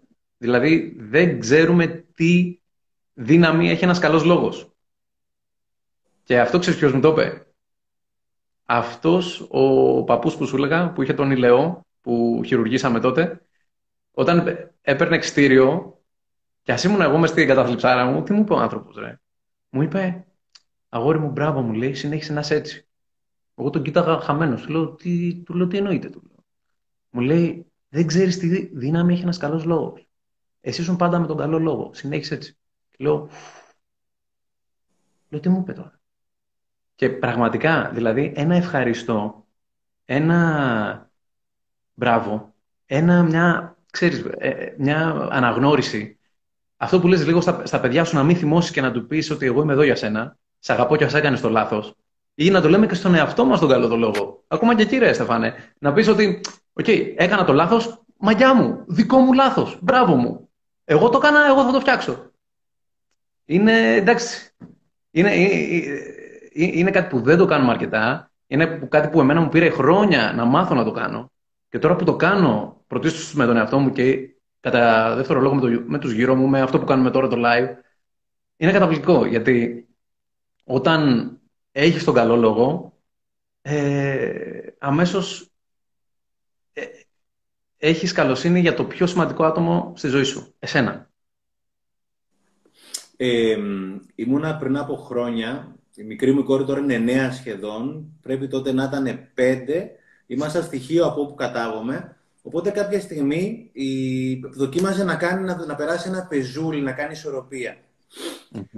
Στο 15ο, 16ο βήμα, για κάποιο λόγο πάντα έπεφτε. Οπότε το δοκίμασε 10 φορές, 13, 14, 15 έπεσε. Από κάποιο σημείο και μετά, δοκίμασα να της πω ένα ψέμα. Δοκίμασα να μετράω τα νούμερα 3-3. Οπότε δεν έλεγα ένα, γιατί εγώ τα μετρούσα τα βήματα, δεν έλεγα 1, 2, 3, 4, 5, έλεγα 3, 6, 9, 12. Κάποια στιγμή έφτασε στο 90. Δηλαδή στο 30, είχε κάνει 30 βήματα χωρίς να πέσει, μόνο και μόνο επειδή εγώ της είπα ένα παραμύθι. Της είπα ότι το κάνει πάρα, πάρα πολύ καλά. Νομίζω έπεσε στο, έπεσε στο εκατοστό δεύτερο, δεν ξέρω τι έκανε 34 βήματα, οτιδήποτε άλλο. Δηλαδή συνειδητοποίησα ότι η κόρη μου, βλέπω ο εαυτός μου, πόσο καλύτερα θα κάνει τα πράγματα αν γυρίσω να του πω πέντε μπράβο, καλά, για τον εαυτό του, δηλαδή για εμάς τους δύο μα σε live μας, εγώ με τον εαυτό μου που λέγαμε νωρίτερα, πόσο μεγάλη ανάγκη έχουμε αυτό το οποίο έλεγες. Ένα χαμόγελο στον εαυτό μας. Να γράψουμε κάτι στον εαυτό μας όμορφο. Να νιώσουμε καλά με τον εαυτό μας και να πω ρε μάγκα μου, είσαι 30, είσαι 20, είσαι 50 χρονών. Εννοείται θα κάνουμε χιλιάδες μαλακίες στη ζωή μας. Αλλά αυτή τη στιγμή σε αγαπάω για αυτό που είσαι. Γιατί, γιατί είσαι εσύ και μαζί θα είμαι σε όλη μου τη ζωή μου. Όταν σε όλη μου τη ζωή είμαι με κάποιον άνθρωπο, δηλαδή ο κόσμος ψάχνει, θέλω να έχω μια πολύ καλή σχέση με τον κόμενό μου, με την κόμενα μου, οτιδήποτε άλλο. Όταν φιλαράκι έχεις την κορυφαία σχέση με τον εαυτό σου και δέχεσαι και τη μαλακή σου οτιδήποτε άλλο, ο κόσμος είναι πραγματικά παράδεισος. Αυτό που λένε η κόλαση και ο παράδεισος είναι εδώ. Δεν υπάρχει ορότερο πράγμα να είμαι ειλικρινής, ατόφιος και να αγαπώ τον εαυτό μου όπως είναι σήμερα. Και όταν τον αγαπάς, θα πας να τον εξελίξεις. Γιατί όταν είσαι με το βούρδουλα συνέχεια και του λες πάλι μαλακία έκανες και τα λοιπά, σου λέει αυτός άντε και με τον τρόπο του. Ψυχοσωματικά, ναι, ναι, ναι, κατάθλιψη. Κάπου είχα διαβάσει ότι η κατάθλιψη είναι θυμός απέναντι στον εαυτό μου. Εγώ τον έχω περάσει πολύ πολύ από την κατάθλιψη. Θυμό απέναντι στον εαυτό μου. Όταν το πεις σε γουστάρω και μαζί μαζί, χέρι-χέρι θα πάμε μπροστά, αυτός ο εαυτός θα κάνει το καλύτερο πράγμα για σένα. Τον σημαντικότερο άνθρωπο στη ζωή του και του ιδίου. Σωστό. Γιατί ο εαυτός μου είναι ο σημαντικότερος στη ζωή μου, αλλά και του εαυτού μου είμαι εγώ σημαντικότερος στη ζωή μου. βέβαια. Ε, βέβαια. Μου, θύμι, μου θύμισες με αυτά στα λόγια ένα πολύ ωραίο βιντεάκι που είχα δει από τον Will Smith, αγαπημένο ηθοποιό και μέντορα, ο οποίος έλεγε τότε με τη γυναίκα του, έλεγε ότι λέει στη σχέση μας, λέει έρχομαι, λέει, έρχομαι στη σχέση μας ήδη με, την δικιά μου, με το δικό μου ποτήρι της αγάπης γεμάτο. Έτσι. Λέει, δεν έρχομαι για να βάλω νερό στην άδεια κούπα της γυναίκας μου. Λέει, έχουμε μια συμφωνία. Ερχόμαστε ήδη στη σχέση με τις κούπες μας γεμάτες. Που είναι αυτό που λες, δηλαδή ότι πρώτα έχω γεμίσει με αγάπη την κούπα μου για εμένα και μετά μπορώ πολύ εύκολα αυτή να τη μοιραστώ με τον συνάνθρωπό μου, με τον σύντροφο, με τα παιδιά μου, με το, με το συνεργάτη μου στη δουλειά που θα πάω και θα του πω ένα καλημέρα και πώς είσαι και θα το εννοώ. Και είναι και μικρά πραγματάκια, Κωνσταντίνε, καμιά φορά το λέω και εγώ σε ομιλίες μου, γιατί απλώς παρατηρώ και τον εαυτό μου το πόσο πια με προσέχω, με φροντίζω, με αγαπώ. Δηλαδή, και αυτό το όχι που είπες, που είναι λυτρωτικό, φίλε, όχι, δεν μπορώ, έχω τα παιδιά μου, έχω τη Μαρία τη σύντροφό μου, έχω τη μάνα μου, έχω τον Κωνσταντίνο, δεν μπορώ σήμερα. Σ' αγαπώ πάρα πολύ, αλλά όχι, whatever είναι το όχι. Και μετά μικρά πραγματάκια, επειδή συχνά πηγαίνω στην επαρχία, δίνω ομιλίες σε σχολεία για το πρόγραμμα αυτό για τα παιδιά και και και όταν είμαι στον εθνικό δρόμο, πάντα θα βρω χρόνο να σταματήσω σε ένα γκούντις για μια σαλάτα, να ξεκουραστώ, να βάλω το αυτοκίνητο στο πάρκινγκ σε ένα από τα ΣΕΑ, όπως τα λέμε, να βάλω τα πόδια πάνω, να κλείσω τα ματάκια μου, να ξεκουραστώ και μετά από 5-10 λεπτά πραγματικά να με τούρμπο. Εκείνη τη στιγμή εγώ έχω πάρει από τον εαυτό μου τόσο πολύ μεγάλη αγάπη γιατί πάτησα το νούμερο 6 και πήγα μια βόλτιτσα σήμερα. Γιατί διάβασα ένα βιβλίο. Γιατί έγραψα το τράδιο μου και είπα ότι μου αρέσω ακόμα και αν δεν μου αρέσω. Είναι συγκλονιστικό το πόσο μικρά πραγματάκια θέλει ο εαυτός μου για να μου γυρίσει πίσω το χαμόγελο και να, να σου πει Μάγκα μου, σήμερα πραγματικά με φρόντισε και ευχαριστώ πολύ. Επειδή πλησιάζουμε στη μία ώρα και θα πέσει το live, αν πέσει, το ξανανοίγουμε και συνεχίζουμε; Ναι, ναι, ναι. Αν πέσει, το ξανανοίγουμε και συνεχίζουμε. Και για όσους ε, παρατηρώ, μας γράφουν από κάτω, θα το αποθηκεύσω αυτό το live, θα το ανεβάσουμε στο YouTube για όποιον θέλει να το δει σε δεύτερο χρόνο. Γιατί έχουμε πιάσει πολύ ωραία συζήτηση και ξέρω ότι. Απρόσμενα, για, για το ξεκινήσαμε, αλλά δηλαδή όταν έχω απέναντί μου εσένα δεν μπορώ να, σε ξεζουμί, να μην σε ξεζουμίξω κυριολεκτικά με αυτά που Αλλά ισχύει, ισχύει. Δηλαδή ο Κωνσταντίνος, επειδή είναι πολύ πολύ φίλος και είναι ένας άνθρωπος ο οποίος αγαπάει, φροντίζει, αποδέχεται, εξελίσσει τον εαυτό του. Και αυτό το πράγμα το βλέπεις πραγματικά στα μάτια του άλλου, γιατί έχω περάσει και εγώ πάρα πολύ μεγάλη δυσκολία με την πάρτη μου, Κωνσταντίνε. Δεν ήθελα καν να είμαι εδώ. Όταν δηλαδή γουστάρεις τον εαυτό σου, αυτός δηλαδή θα σε πάει στα ουράνια. Με απλά μικρά πραγματάκια. Και να σου πω και κάτι, αυτοεκτίμηση είναι όταν είμαι στα τρίτα πατώματα κάτω από τη γη να πω στον εαυτό μου. Έλα, γορίνα μου, θα τα καταφέρουμε. Όταν είμαστε στην κορυφή, ό,τι και να σημαίνει κορυφή, είναι όλα, όταν είμαστε στα όπα, είναι όλα εύκολα. Τώρα είναι να κάτσω δίπλα του να γονατίσω, να σκύψω, να τα βρω, να μιλήσω, να γράψω, να τον πάω βόλτα, να κλείσω το δελτίο ειδήσεων, να κλείσω και τις συσκευές κάποια ώρα και να πω έλα να μιλήσουμε. Διάβαζα κάπου ότι τα περισσότερα δεινά αυτού του κόσμου λέει προέρχονται από το γεγονός ότι δεν μπορούμε να κάτσουμε μόνοι μας ήσυχοι με τον εαυτό μας σε ένα δωμάτιο. Τα περισσότερα δεινά του κόσμου προέρχονται από το γεγονός ότι δεν μπορώ να κάτσω με τον εαυτό μου ήσυχος, χωρίς να παίζει τηλεόραση, ραδιόφωνο, ίντερνετ ή οτιδήποτε άλλο. Και η σιωπή πραγματικά, η σιωπή τα έχει όλα μέσα. Δεν υπάρχει ωραιότερο πράγμα από τη σιωπή. Άκουγα σε μια ομιλία πρόσφατα, λέει ότι η σιωπή είναι, λέει, η γλώσσα του Θεού. Όλα τα άλλα είναι φθηνές μεταφράσεις. Η σιωπή είναι η γλώσσα του Θεού, όλα τα άλλα είναι φθηνές μεταφράσεις. Πόσο σημαντικό είναι να κλείσω το θόρυβο κάποια στιγμή, να με ακούσω Οτιδήποτε έχω να μου πω. Δεν έχω να μου πω μόνο καλά. Έχω να μου πω και ζώρικα. Στα ζώρικα είναι. Καλά, Στεφάνε, αυτό που, που είπες τώρα για τη σιωπή. Φίλε, ξέρεις πότε ήταν η πρώτη φορά που είχα την πρώτη απολαυστική λυτρωτική εμπειρία σιωπής στη ζωή μου; 18 χρονών, όταν πήγα στο Άγιο Όρος. Ησυχία, φίλε. Τίποτα. Ούτε κινητά, Ούτε γυναίκες γύρω-γύρω, ούτε τίποτα. Θυμάμαι έκατσα σε ένα μπαλκονάκι της ιεράς Μονής Σίμωνο Πέτρας να κοιτάω από κάτω τη θάλασσα, ηρεμία, δεν με ενοχλούσε κανείς.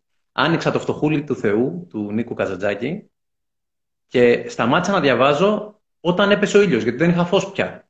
Είχα τέτοια πνευματική διάβια και συγκέντρωση και σιωπή και ήμουνα με τις σκέψεις μου. Πω, πω, φίλε, εντάξει, δεν υπήρχε. Και εκεί πέρα ήταν η πρώτη φορά που κατάλαβα τι εννοεί ο κόσμος να λέει προσευχή. Αυτή τη σιωπή. Γιατί εκεί μπορείς να ακούσεις τις δικές σου τι σκέψεις και εκεί μπορείς να, να, να, να δεις πραγματικά τι παίζει. Η σιωπή, τα λέει, η σιωπή τα λέει όλα. Η σιωπή τα λέει όλα. Απλώς έχει τόσο πολύ φασαρία τριγύρω. Βλέπω δηλαδή και εγώ παλιά το είχα, είχα τηλεόραση, τώρα πια δεν έχω τηλεόραση καν σπίτι. Έπαιζε πάντα μια τηλεόραση, έπαιζε ένα ραδιόφωνο, έπαιζε πάντα ένα ίντερνετ γιατί γιατί ήξερα ότι κατά βάθος θέλω να μου πω πράγματα, αλλά δεν ήθελα να τα ακούσω. Λες φιλαράκι, τώρα καλά είμαι, τώρα μη μου κρίζει τον έρωτα. Και δεν το λες στην κοπέλα σου, τον άντρα, στον άντρα σου, οτιδήποτε. Το λες στον εαυτό σου. Και όταν mm. του πεις ότι πέστα μου τώρα όλα χαρτί καλαμάρι, αρχίζει ο φουκαριάρα να στα λέει αυτά τα πράγματα. Και έχει πάρα πολύ να σου πει. Και πραγματικά η σιωπή, η σιωπή τα περικλεί όλα. Ναι, ναι, ναι. Και η σιωπή πολλές φορές έχει και απαντήσεις που θα σου τις δώσει μόνο εκεί που ας πούμε δεν θα, θα τις βρεις μέσα στο θόρυβο, θα τις βρεις στη συζήτηση, θα τις βρεις μόνο εκεί. Και, έχει και τώρα θυμήθηκα και κάτι άλλο που ε, είπαμε για Νίκο Γαζατζάκη. Είχε πει το άλλο το καταπληκτικό. Είναι ο αγαπημένος μου συγγραφέας, δεν ξέρω να σου το έχω πει. Ε, εντάξει, τεράστιος. Και είχε πει το εξής: Λέει, έχεις τα πινέλα, έχεις και τις μπογιές, πάρτα και ζωγράφισε τον παράδεισό σου και μπες μέσα. Και φυσικά όταν αρχίζεις να ζωγραφίζεις, δεν θα βγει η ζωγραφική όπως τη θέλεις. Αλλά το βασικό είναι να αρχίσεις να ζωγραφίζεις. Γιατί υπάρχει μια ψευδέστηση στον κόσμο ότι θα κάνουμε το τέλειο, δεν ξέρω τι. Και να σου πω και κάτι. Διάβαζα τη βιογραφία του Πικάσο. Ο Πικάσο έγινε αυτός που έγινε όταν άρχισε να βγάζει την αλήθεια του. Και όλα αυτά τα εκτρώματα. Άρα μπαίνω εγώ live και περιμένω τον Κωνσταντίνο να μπει. Uh, start live video, we're telling. Okay. Περιμένουμε τον Κωνσταντίνο τώρα να μπει και περιμένω να μου κάνει friend request για να συνεχίσουμε την κουβεντούλα η οποία ήταν τόσο καλή που πήρε παραπάνω από μία ώρα και μας κόψανε. Το φεντικό ο Μάρκ μας έκοψε γιατί το παρακάναμε. Περιμένω λοιπόν τον Κωνσταντίνο να μπει για αυτό φορά και το γυαλί μου για να μου κάνει το request οτιδήποτε άλλο. Γεια, γεια, γεια σας παιδιά. Επειδή υπάρχει ένα παραμύθι, επειδή έχω γράψει το βιβλίο οτιδήποτε άλλο, καμιά φορά νομίζουν ότι τα καταφέρνω και ότι κάνω και δείχνω έτσι. Νάτος, νάτος, εδώ. Send request, go live with Waiting for Περιστέρης. Έλα, Περιστέρη. Έλα. Έλα, έλα. Τώρα να πάμε εγώ, ρε. Αλλάξαμε, συνεχίζουμε, κάνω... αλλάξαμε τις στάσεις, αλλάξαμε στάσεις. Αλλάξαμε στάση, γιατί εντάξει ρε φίλε, και στη μία ώρα πρέπει να αλλάξει στάση, δεν γίνεται, θα πιαστείς. Λοιπόν, έλεγα πραγματικά νωρίτερα για τον Πικάσο ότι διάβαζα τη βιογραφία του. Α, μπράβο, στον Πικάσο είχαμε μείνει. Ναι, ο για πες. Πικάσο έγινε ο Πικάσο από τότε που αποδέχτηκε το συνέστημά του και ουσιαστικά αποτύπωσε την αλήθεια του με τη δική μου οπτική. Ο καθένας μας είναι μοναδικός και ανεπανάληπτος και δεν είναι τυχαία που είμαστε 7,5 δισεκατομμύρια άνθρωποι. Έχουμε όλοι διαφορετικά δαχτυλικά αποτυπώματα, έχουμε όλοι διαφορετική ήρυδα ή οτιδήποτε άλλο. Και διάβαζα, και διάβαζα κάποια στιγμή και διάβαζα κάποια στιγμή ότι από τον πλανήτη αυτόν, συνολικά από τότε που ξεκίνησε το ανθρώπινο είδος, έχουν περάσει περισσότερο από 100 δισεκατομμύρια ανθρώπους ποτέ κανένας δεν ήταν ίδιος με τον άλλον. Άρα ουσιαστικά οφείλω και το εννοώ το οφείλω να σεβαστώ τη μοναδικότητά μου. Τη μοναδικότητα της βιογραφίας μου, του βιώματός μου, της ζωής μου, των καλών μου, των κακών μου συναισθημάτων, των ευχάριστων, δυσάρεστων καταστάσεων, γιατί πραγματικά είναι πολύ σημαντικό να γουστάρεις να είσαι θεατής της δικής σου ζωής διαφορετικά. Είναι σαν να πηγαίνεις, ρε Κωνσταντίνε, σε ένα έργο, σε ένα σινεμά να μην σου αρέσει σε ένα, μια θεατρική παράσταση και να σηκώνεσαι να φεύγεις στη μέση. Εκείνη τη στιγμή, τη στιγμή δεν τιμάς ούτε το σκηνοθέτη, ούτε τους παράγοντες, οτιδήποτε άλλο. Τη στιγμή που λες ότι μάγκα μου θέλω να δω τώρα τι παίζει με νεγάκι, το ένα το άλλο δανείζομαι, που είναι μια εξαιρετική γυναίκα με νεγάκι και δεν είναι τυχαίο που με σουράνει τόσα χρόνια. Την ώρα που φεύγεις, κάνεις escape και φεύγεις στο κινητό, στο πολύ φαγητό, στον εθισμό, στην τηλεόραση, οτιδήποτε άλλο είναι αυτό το πράγμα που είναι πραγματικά διαφυγή από εμάς, φεύγουμε από τον εαυτό μας, την κοπανάμε, είναι σαν να έχεις πάει ένα ραντεβού μια κοπέλα και στη μέση του ραντεβού να σηκώνεσαι να φεύγεις. Οπότε εκείνη τη στιγμή η κοπέλα αυτή αισθάνεται πραγματικά μαλάκας και νιώθει πραγματικά πολύ πολύ άσχημα που την παράτησες. Έτσι συχνά παρατάμε τον εαυτό μας δυσκολίες και τώρα πραγματικά σε αυτές τις δυσκολίες που όλοι περνάμε, όλοι, δεν υπάρχουν σούπερ ήρωες. Είναι να κάτσουμε την εαυτό μας, να κάτσουμε να γράψουμε, να μιλήσουμε, να διαβάσουμε, να περπατήσουμε, να τον εξελίξουμε και να αποδεχτούμε ότι σε γουστάρω, ακόμα και όταν δεν σε γουστάρω φιλαράκι. Γιατί, γιατί είσαι εγώ, γιατί είμαστε μαζί μαζί. Ούτε με τα λεφτά μας θα φύγουμε, ούτε με τα σπίτια μας, ούτε με τα βιβλία μας, ούτε καν με τα παιδιά μας. Με τον εαυτό μας ερχόμαστε, με τον εαυτό μας φεύγουμε. Μόνοι μας, γυμνοί ερχόμαστε με το συνέστημά μας και μόνοι φεύγουμε. Το σκουπιδιάρι θα τον θάψουν δίπλα στο δισεκατομμυρίουχο. Δεν είναι τα λεφτά που θα μας κάνουν ευτυχισμένους. Τα θέλουμε τα λεφτά, τα αγαπάμε, μας δίνουν επιλογές. Αλλά άλλα είναι τα, τα κέρια πράγματα στη ζωή. Είναι αυτή η σχέση με τον εαυτό μας. Αγορίνα μου, πάμε γερά. Αυτές οι καρδούλες που βλέπω κάποιοι μας κάνουν γερά και Δεν υπάρχει ωραιότερο πράγμα την καρδούλα ή το thumbs up να το κάνω στον εαυτό μου. Ό,τι Μπράβο. Αυτός ο εαυτός μάγκα θα σε πάει στα ουράνια. Κανένας δεν είναι σούπερ Όλοι πονάμε. Όλοι ταλαιπωρούμαστε. Όλοι έχουμε τα προβλήματά μας. Όλοι, όλοι. Δεν υπάρχει εξαίρεση. Και μετά, αυτό πραγματικά που είπαμε σήμερα με το πάνω και το κάτω, είναι σαν να κάνουμε live με τον εαυτό μας. Κάθε στιγμή κάνουμε live με τον εαυτό μας. Και είναι πολύ ωραίο αυτό το πράγμα. Όταν ξανακλείσει το live μετά από μία ώρα, το ξανανοίγεις το live με τον εαυτό σου. Γιατί είσαι εσύ. Και το λες αγορά να γουστάρω ακόμα και όταν βγάζει καλή εικόνα και όταν, και όταν μας κόβουν και όταν έχει καλό wifi οτιδήποτε. Γιατί ουσιαστικά είσαι εσύ μέσα. Και σε αγαπάω γιατί, γιατί είμαστε μαζί.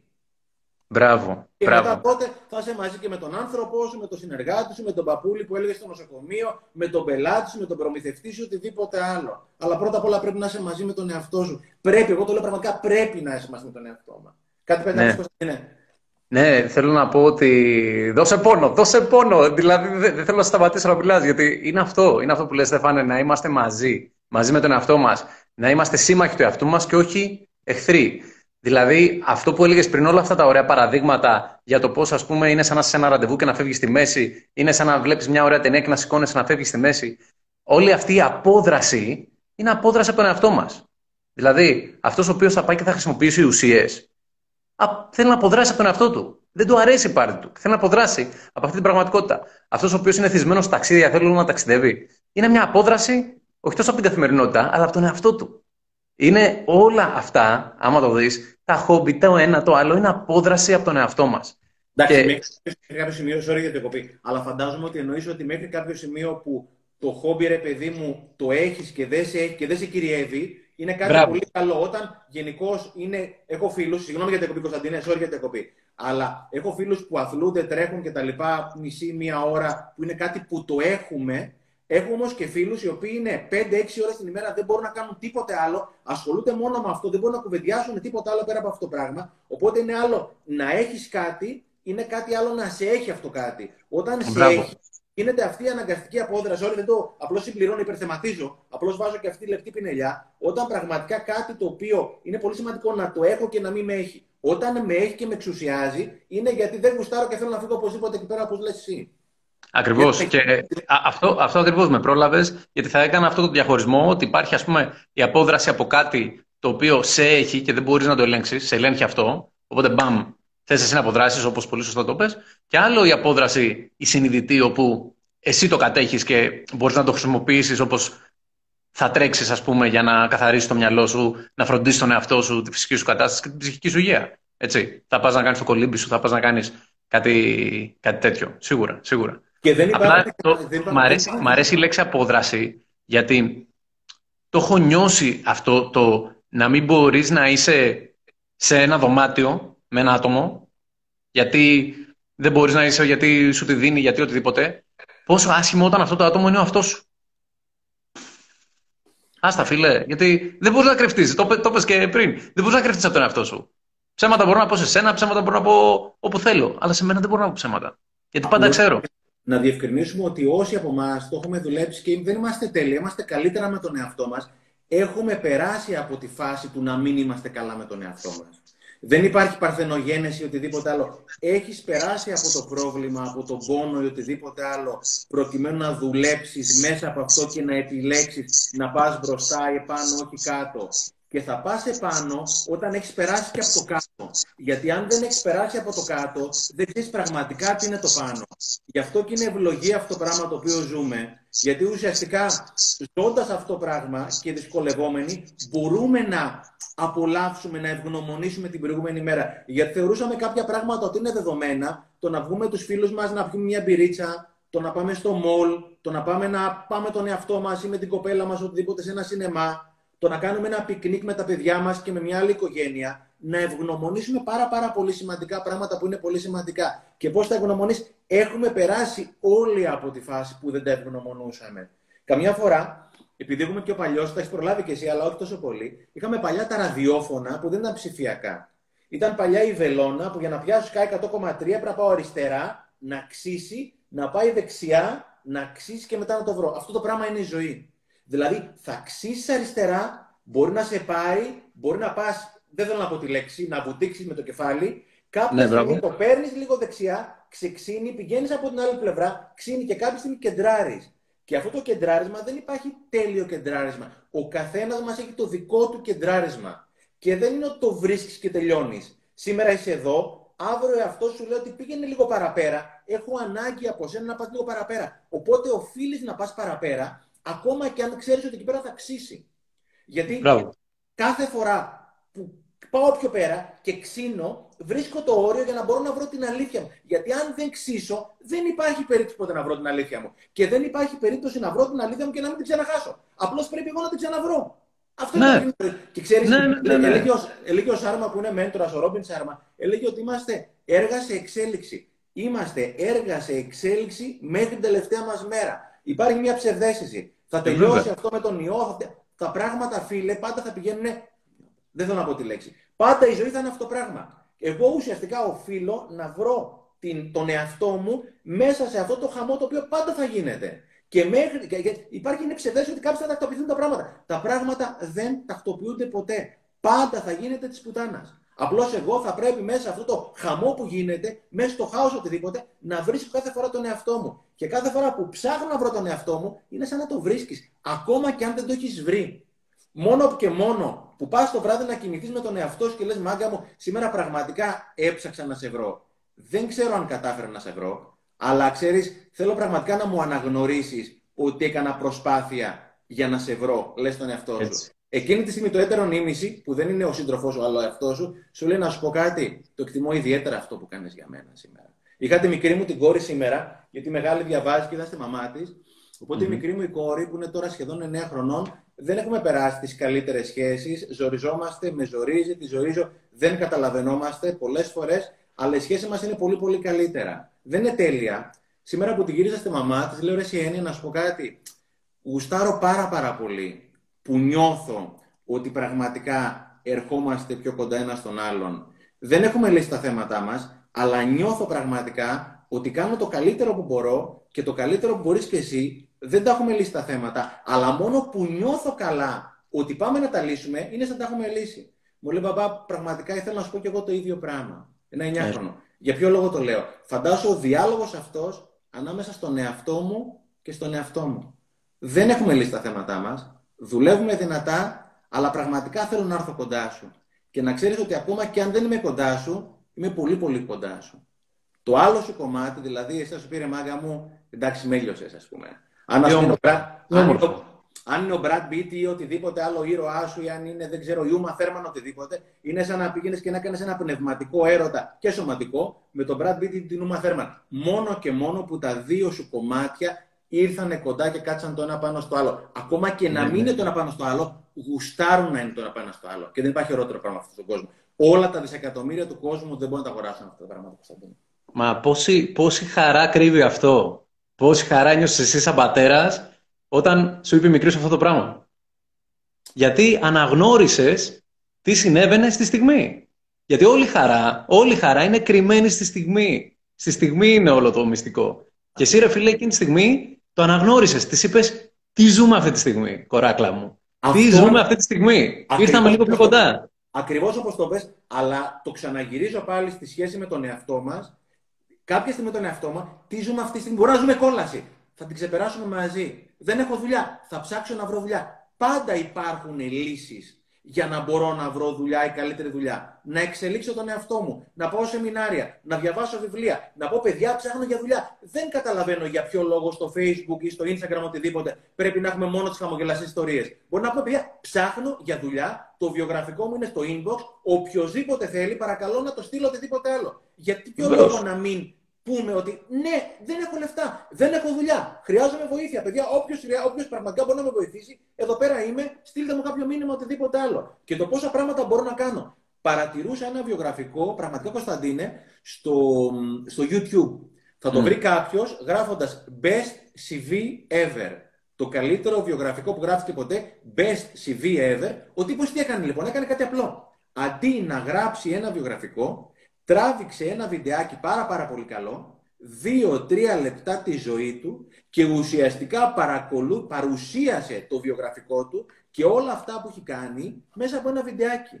Είναι τόσο εύκολο όταν τα βρω με τον εαυτό μου να πω ότι θα κάτσω αγορίνα μου να σε εξελίξω, να σου γράψω το καλύτερο βιογραφικό, να σε πάω στο καλύτερο σεμινάριο, να σου διαβάσω το καλύτερο βιβλίο. Και υπάρχουν πάρα πολλοί άνθρωποι και πολλά πράγματα εκεί πέρα έξω πραγματικά που γίνονται δωρεάν και αν πεις ότι κοίτα να δεις, πραγματικά δεν μπορώ αυτή τη στιγμή, θα ήθελα αυτό όμως, αλλά δεν έχω οτιδήποτε άλλο. Είναι πάρα πολλοί αυτοί που θα σου πούνε ναι. Ε, έχουμε ξεκινήσει στο Facebook μια πρωτοβουλία με κάποιους φίλους ψυχολόγους. Εγώ δουλεύω πάρα πολύ στο κομμάτι ψυχοθεραπεία. Δεν είμαι θεραπευτής, είμαι θεραπευόμενος, αλλά έχω ευεργετηθεί. Οπότε κάποια στιγμή βρήκα τρεις φίλους θεραπευτές και του ρε, βάλει λίγο νερό. Έχει αδειάσει, το έχεις τραγγίξει το ποτήρι. Βάλει λίγο νεράκι. Το στράγγιξα, φίλε, εδώ πια όλο.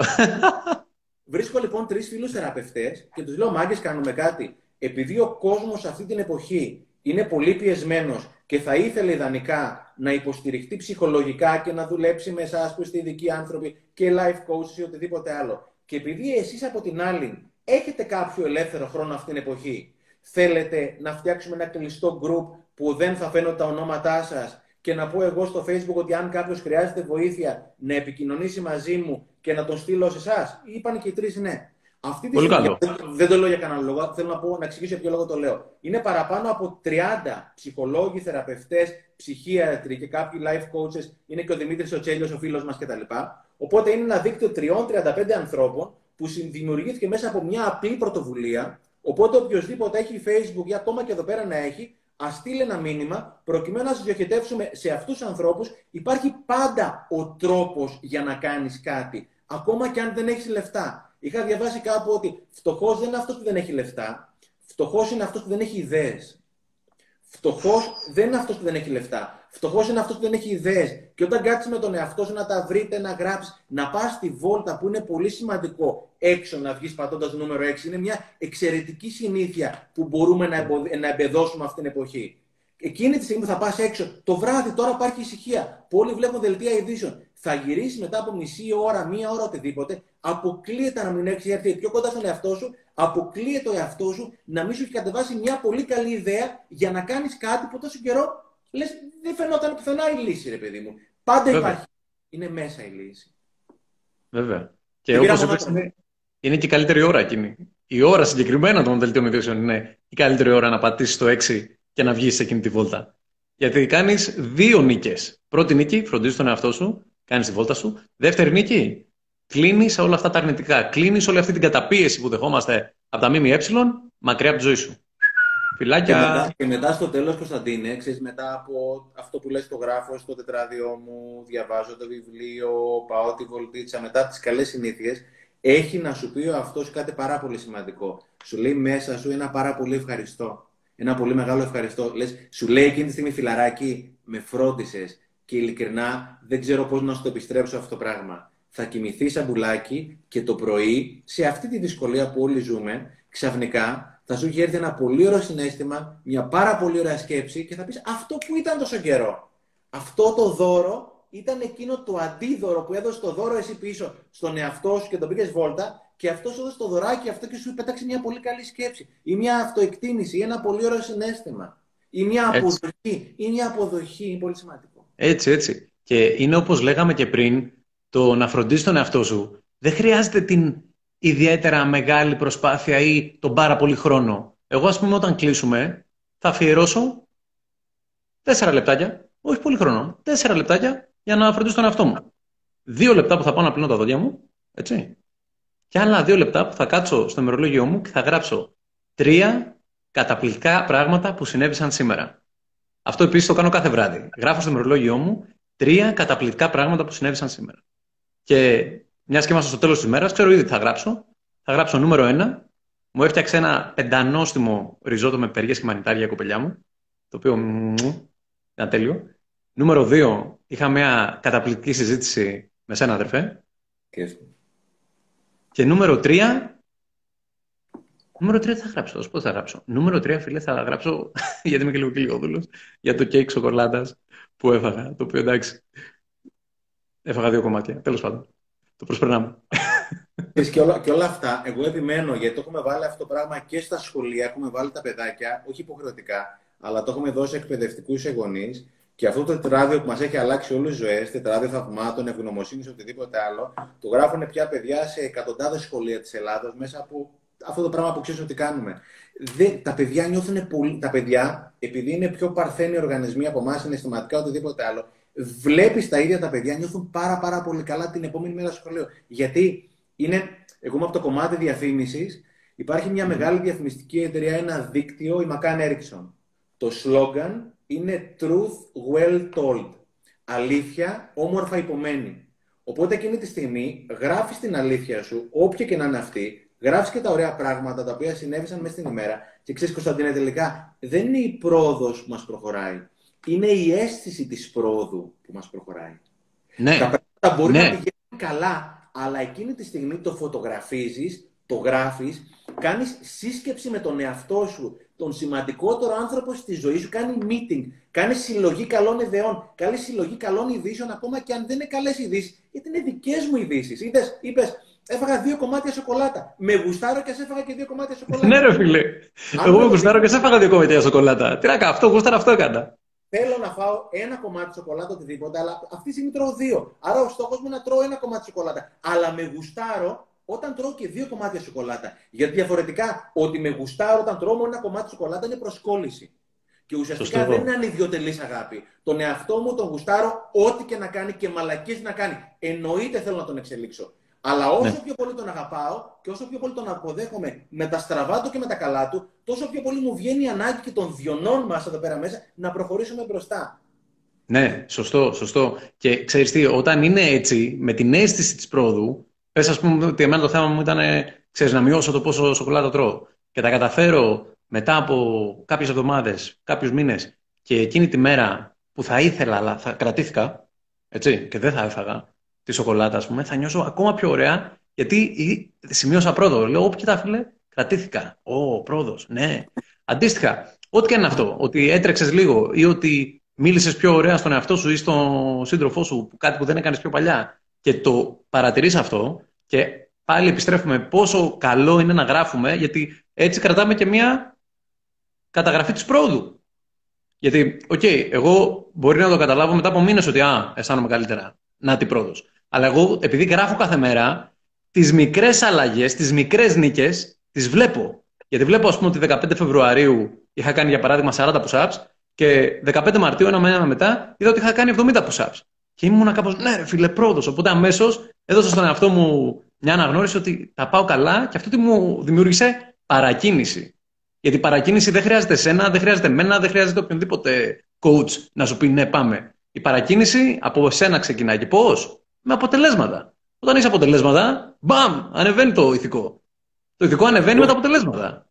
Εγώ ξε... Και τα μικρά σου... αποτελέσματα, τις μικρές νίκες. Είμαι 1000% μαζί σου. Ε, και δεν μπορώ να συμφωνήσω περισσότερο γιατί είμαστε ξε... ε, συμφωνούμε 100% σε αυτά τα πράγματα, πρεσβεύουμε τα ίδια πράγματα. Τονίζω κάποια λεπτή γραμμή ότι πήγες από τα 40 push-ups στα 70 επειδή σε ξέρω. Γιατί ξέρω ότι εσύ θα σε γουστάριζες ακόμα και αν κάποια μέρα έκανες 30. Κοίτα, εγώ θα με γουστάριζα να είχα και κιλάρα για να μην γυμναζόμουν καθόλου. Εντάξει. Και με πουράκλα. Έτσι, άνετα. Πρόσεχε Κωνσταντίνε, γι' αυτό και δεν έχεις κοιλιά, που δεν έχω τίποτα με τους ανθρώπους που όλοι έχουμε παραπάνω κιλά ή οτιδήποτε άλλο. Σε, δεν έχεις κοιλιά γιατί σε γουστάρεις ακόμα και όταν έχεις κοιλιά. Ναι, ρε φίλε. Δηλαδή, είναι πολύ σημαντικό πράγμα να θέλω κάτι, το κυνηγάω, αλλά πραγματικά το γουστάρω και όλοι γουστάρουμε. Αλλά δεν το έχω ανάγκη για να είμαι καλά. Με γουστάρω και με τα παραπάνω τα κιλά μου. Και όταν κάτσεις να μπει στον εαυτό σου, σε γουστάρω και με τα παραπάνω κιλά και μπεις στη δράση να κάνεις κάτι, δεν γίνονται από μόνα τους αυτά τα πράγματα, τότε πραγματικά αυτή η αποδοχή μαζί με τη δράση θα φέρει πραγματικά θαύματα. Με γουστάρω και με τα παραπάνω κιλά. Γι' αυτό και ε. θέλω να τα χάσω. Έτσι, έτσι. Ακριβώς. Ακριβώς. Γιατί μέσα, μέσα από την αποδοχή μέσα από την αποδοχή του προβλήματος, αλλά και την αγάπη προς εαυτόν, έρχεται και η διάθεση να το αλλάξεις. Γιατί ε, έχει αυτά τα δύο κρύβει μέσα. Είναι πολύ, πολύ όμορφο. Πολύ όμορφο. Και αυτό που, που είπες τώρα, Στεφάνη, μου θύμισε μια πολύ ωραία ατάκα που είχα ακούσει και με βοήθησε πάρα πολύ στο να ξεπερνάω τέτοια θεματάκια, τέτοιες οπτικές, όπως του Α, η κοιλιά, Α, ξέρω εγώ, το τιτρό, Α, το οτιδήποτε θεωρούμε πρόβλημα. Λοιπόν, είχα διαβάσει το εξής. Λέει, Πίσω από κάθε πρόβλημα υπάρχει ένα ψέμα. Ωραία. Πίσω από κάθε πρόβλημα υπάρχει ένα ψέμα. Βρες το ψέμα και έλυσες το πρόβλημα. Και το διαβάζω και λέω, οκ, για να το δούμε. Πίσω από κάθε πρόβλημα υπάρχει ένα ψέμα. Βρες το ψέμα και έλυσες το πρόβλημα. Λοιπόν, και εγώ ας πούμε λέω, ας πούμε, ότι το πρόβλημα ήταν ότι εκείνο τον καιρό, θυμάμαι ότι το, το πρόβλημα ήταν ότι δεν είχα χρήματα, ας πούμε. Δεν είχα χρήματα για να κάνω αυτό που ήθελα. Λέω, ποιο είναι το πρόβλημα; Ε, μάλλον, ποιο είναι το ψέμα; Γιατί το πρόβλημα ήταν ότι δεν είχα χρήματα. Το ψέμα, το ψέμα ήταν ότι δεν είχα χρήματα. Η αλήθεια ήταν ότι ήμουν τεμπέλαρος και δεν σηκωνόμουν να δουλέψω για να δημιουργήσω χρήματα. και λέω, Κωνσταντινέ, αγόρι μου, θέλεις να βγάλεις τόσα για να πας εκείνο το ταξίδι που θέλει να πας; Σήκω, δούλεψε. Οπότε πήγα, ψάχτηκα, βρήκα μια δεύτερη δουλειά, έκανα τις εφημερίες μου, έκανα τα ξενύχια μου, τα έβγαλα τα 600 ευρώ που ήθελα και παπ, Το πήγα το ταξιδάκι μου. Γιατί φίλε, πίσω από κάθε πρόβλημα υπάρχει ένα ψέμα. Βρες το ψέμα και λύνεται το πρόβλημα. Και αυτό με έβαλε πάρα πολύ στο να στροφάρω το ότι, οκ, ρε φίλο, όποιο και είναι το πρόβλημα, υπάρχει κάποιο ψέμα. Βρες το ψέμα, boom, λύνει το πρόβλημα. Ήταν πολύ, πολύ ωραίο.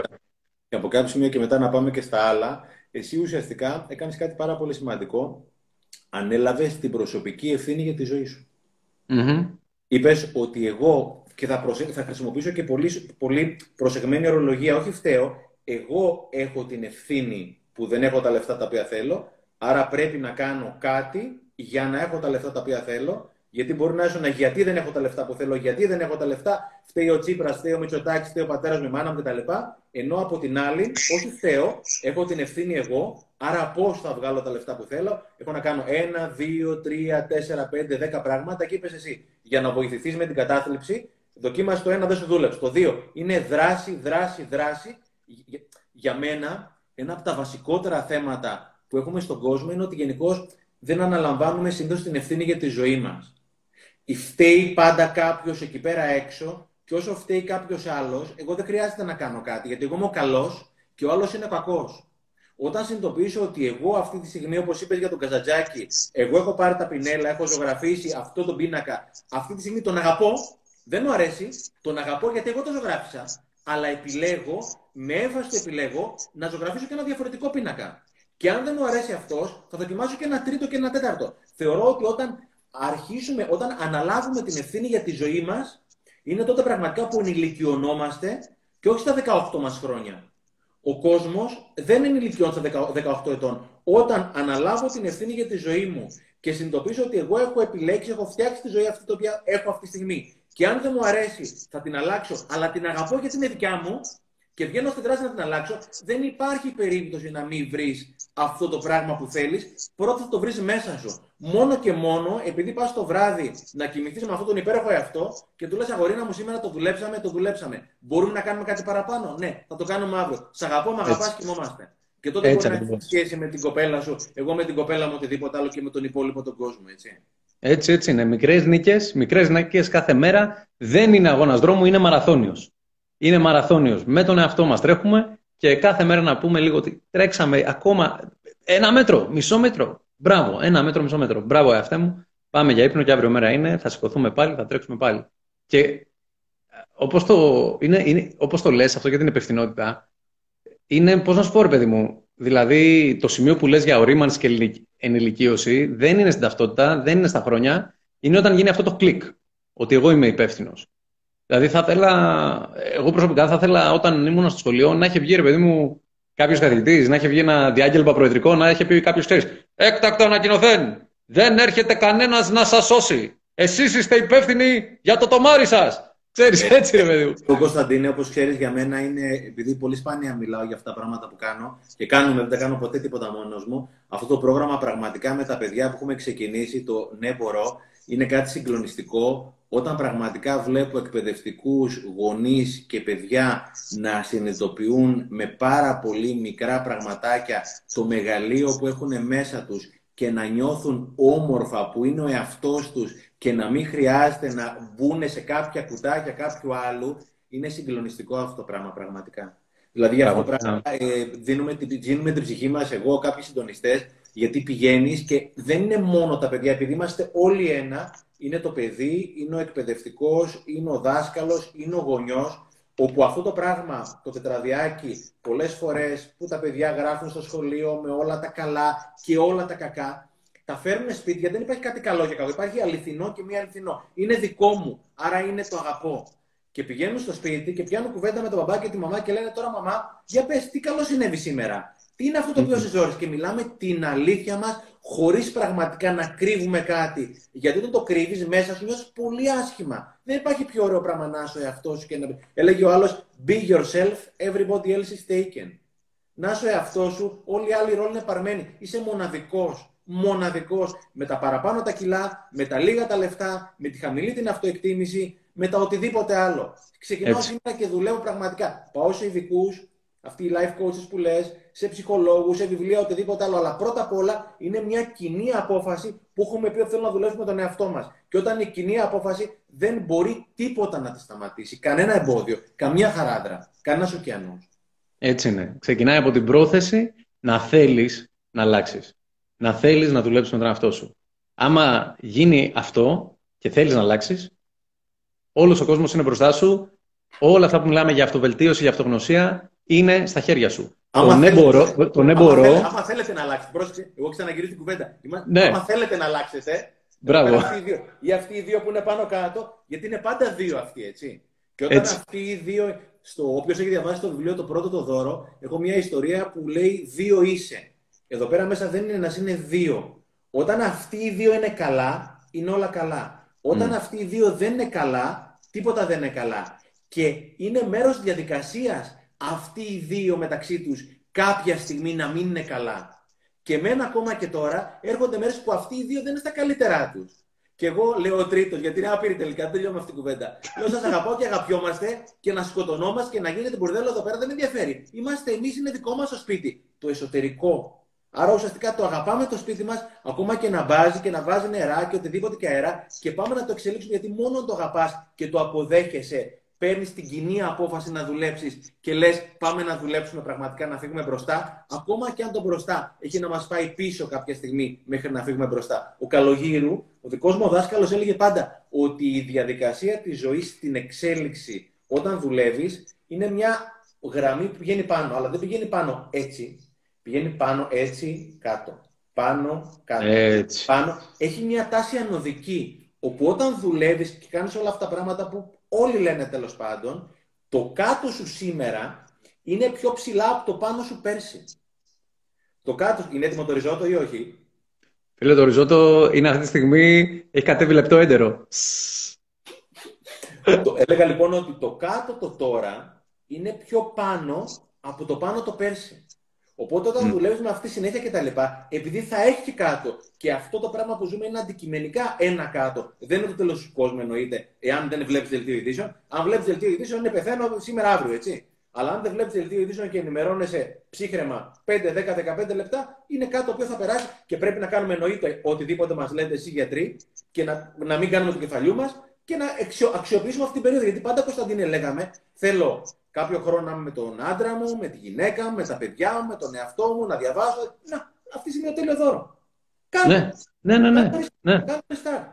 Και όπως λένε ναι, είναι, είναι ευκαιρία, όπως το λες, είναι ευκαιρία να αρχίσουμε να σκεφτόμαστε διαφορετικά. Είναι ευκαιρία να θεραπευτούμε. Είναι ευκαιρία να ξεκινήσουμε βιβλία, καινούριες καλές συνήθειες, να συνδεθούμε καλύτερα με τους ανθρώπους μας. Είναι, είναι όλα αυτά. Και Αντίστοιχα, όλα... είναι αυτό που λέγαμε στην αρχή, στην αρχή. Τι εξασκείς. Τι εξασκείς, εξασκείς κάθε μέρα χαρά, θα βιώνεις χαρά. Εξασκείς κάθε μέρα υπομονή, θα βιώνεις υπομονή. Εξασκείς κάθε μέρα νεύρα, θα βιώνεις νεύρα. Τι εξασκείς κάθε μέρα; Ε, άμα εγώ εξασκώ κάθε μέρα γκρίνια και παράπονα, θα γίνω τόσο καλός επειδή το εξασκώ στα παράπονα, που θα βρίσκω το πιο μικρό πράγμα να παραπονεθώ που δεν το έχει σκεφτεί εσύ ποτέ.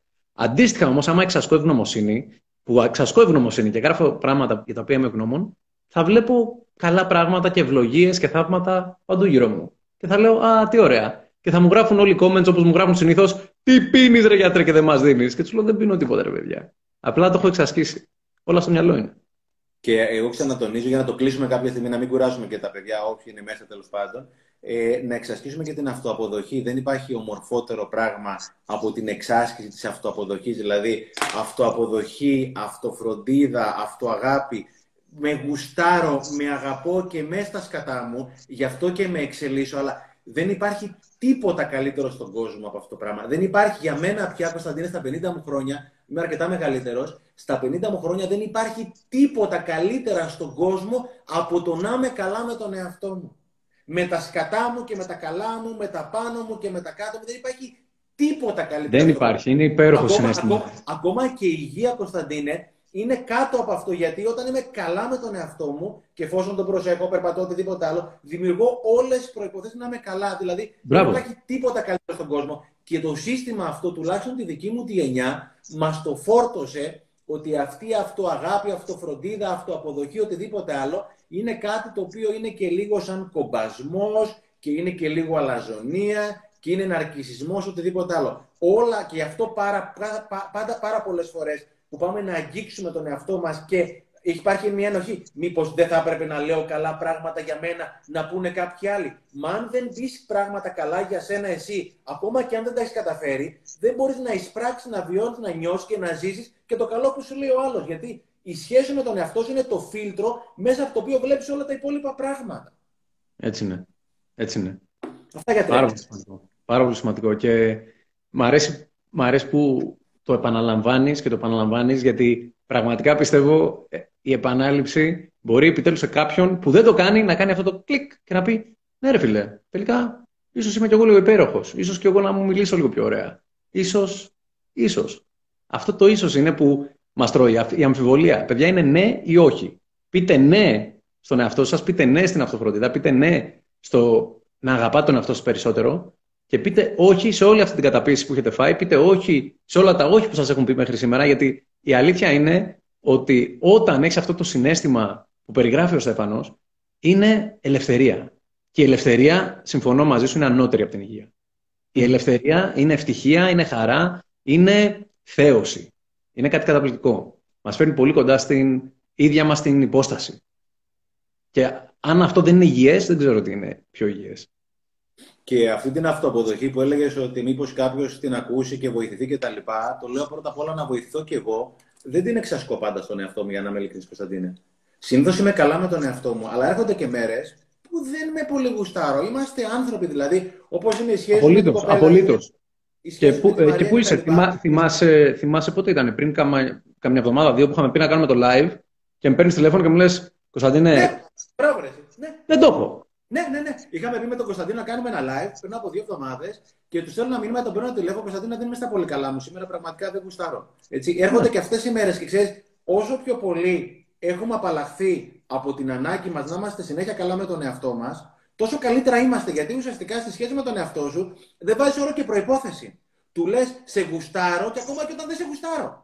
Οπότε ναι. εκείνη τη στιγμή δεν υπάρχει ορότερο πράγμα. Και αυτά τα πράγματα λέω πάρα πολύ και τα λες και εσύ για να τα ακούμε και εμείς ίδιοι. Γιατί και ούτε εμείς τα κάνουμε τέλεια. Είναι πολύ σημαντικό να γουστάρουμε τον εαυτό μας, ακόμα και όταν δεν το γουστάρουμε. Γιατί, γιατί είναι δικός μας.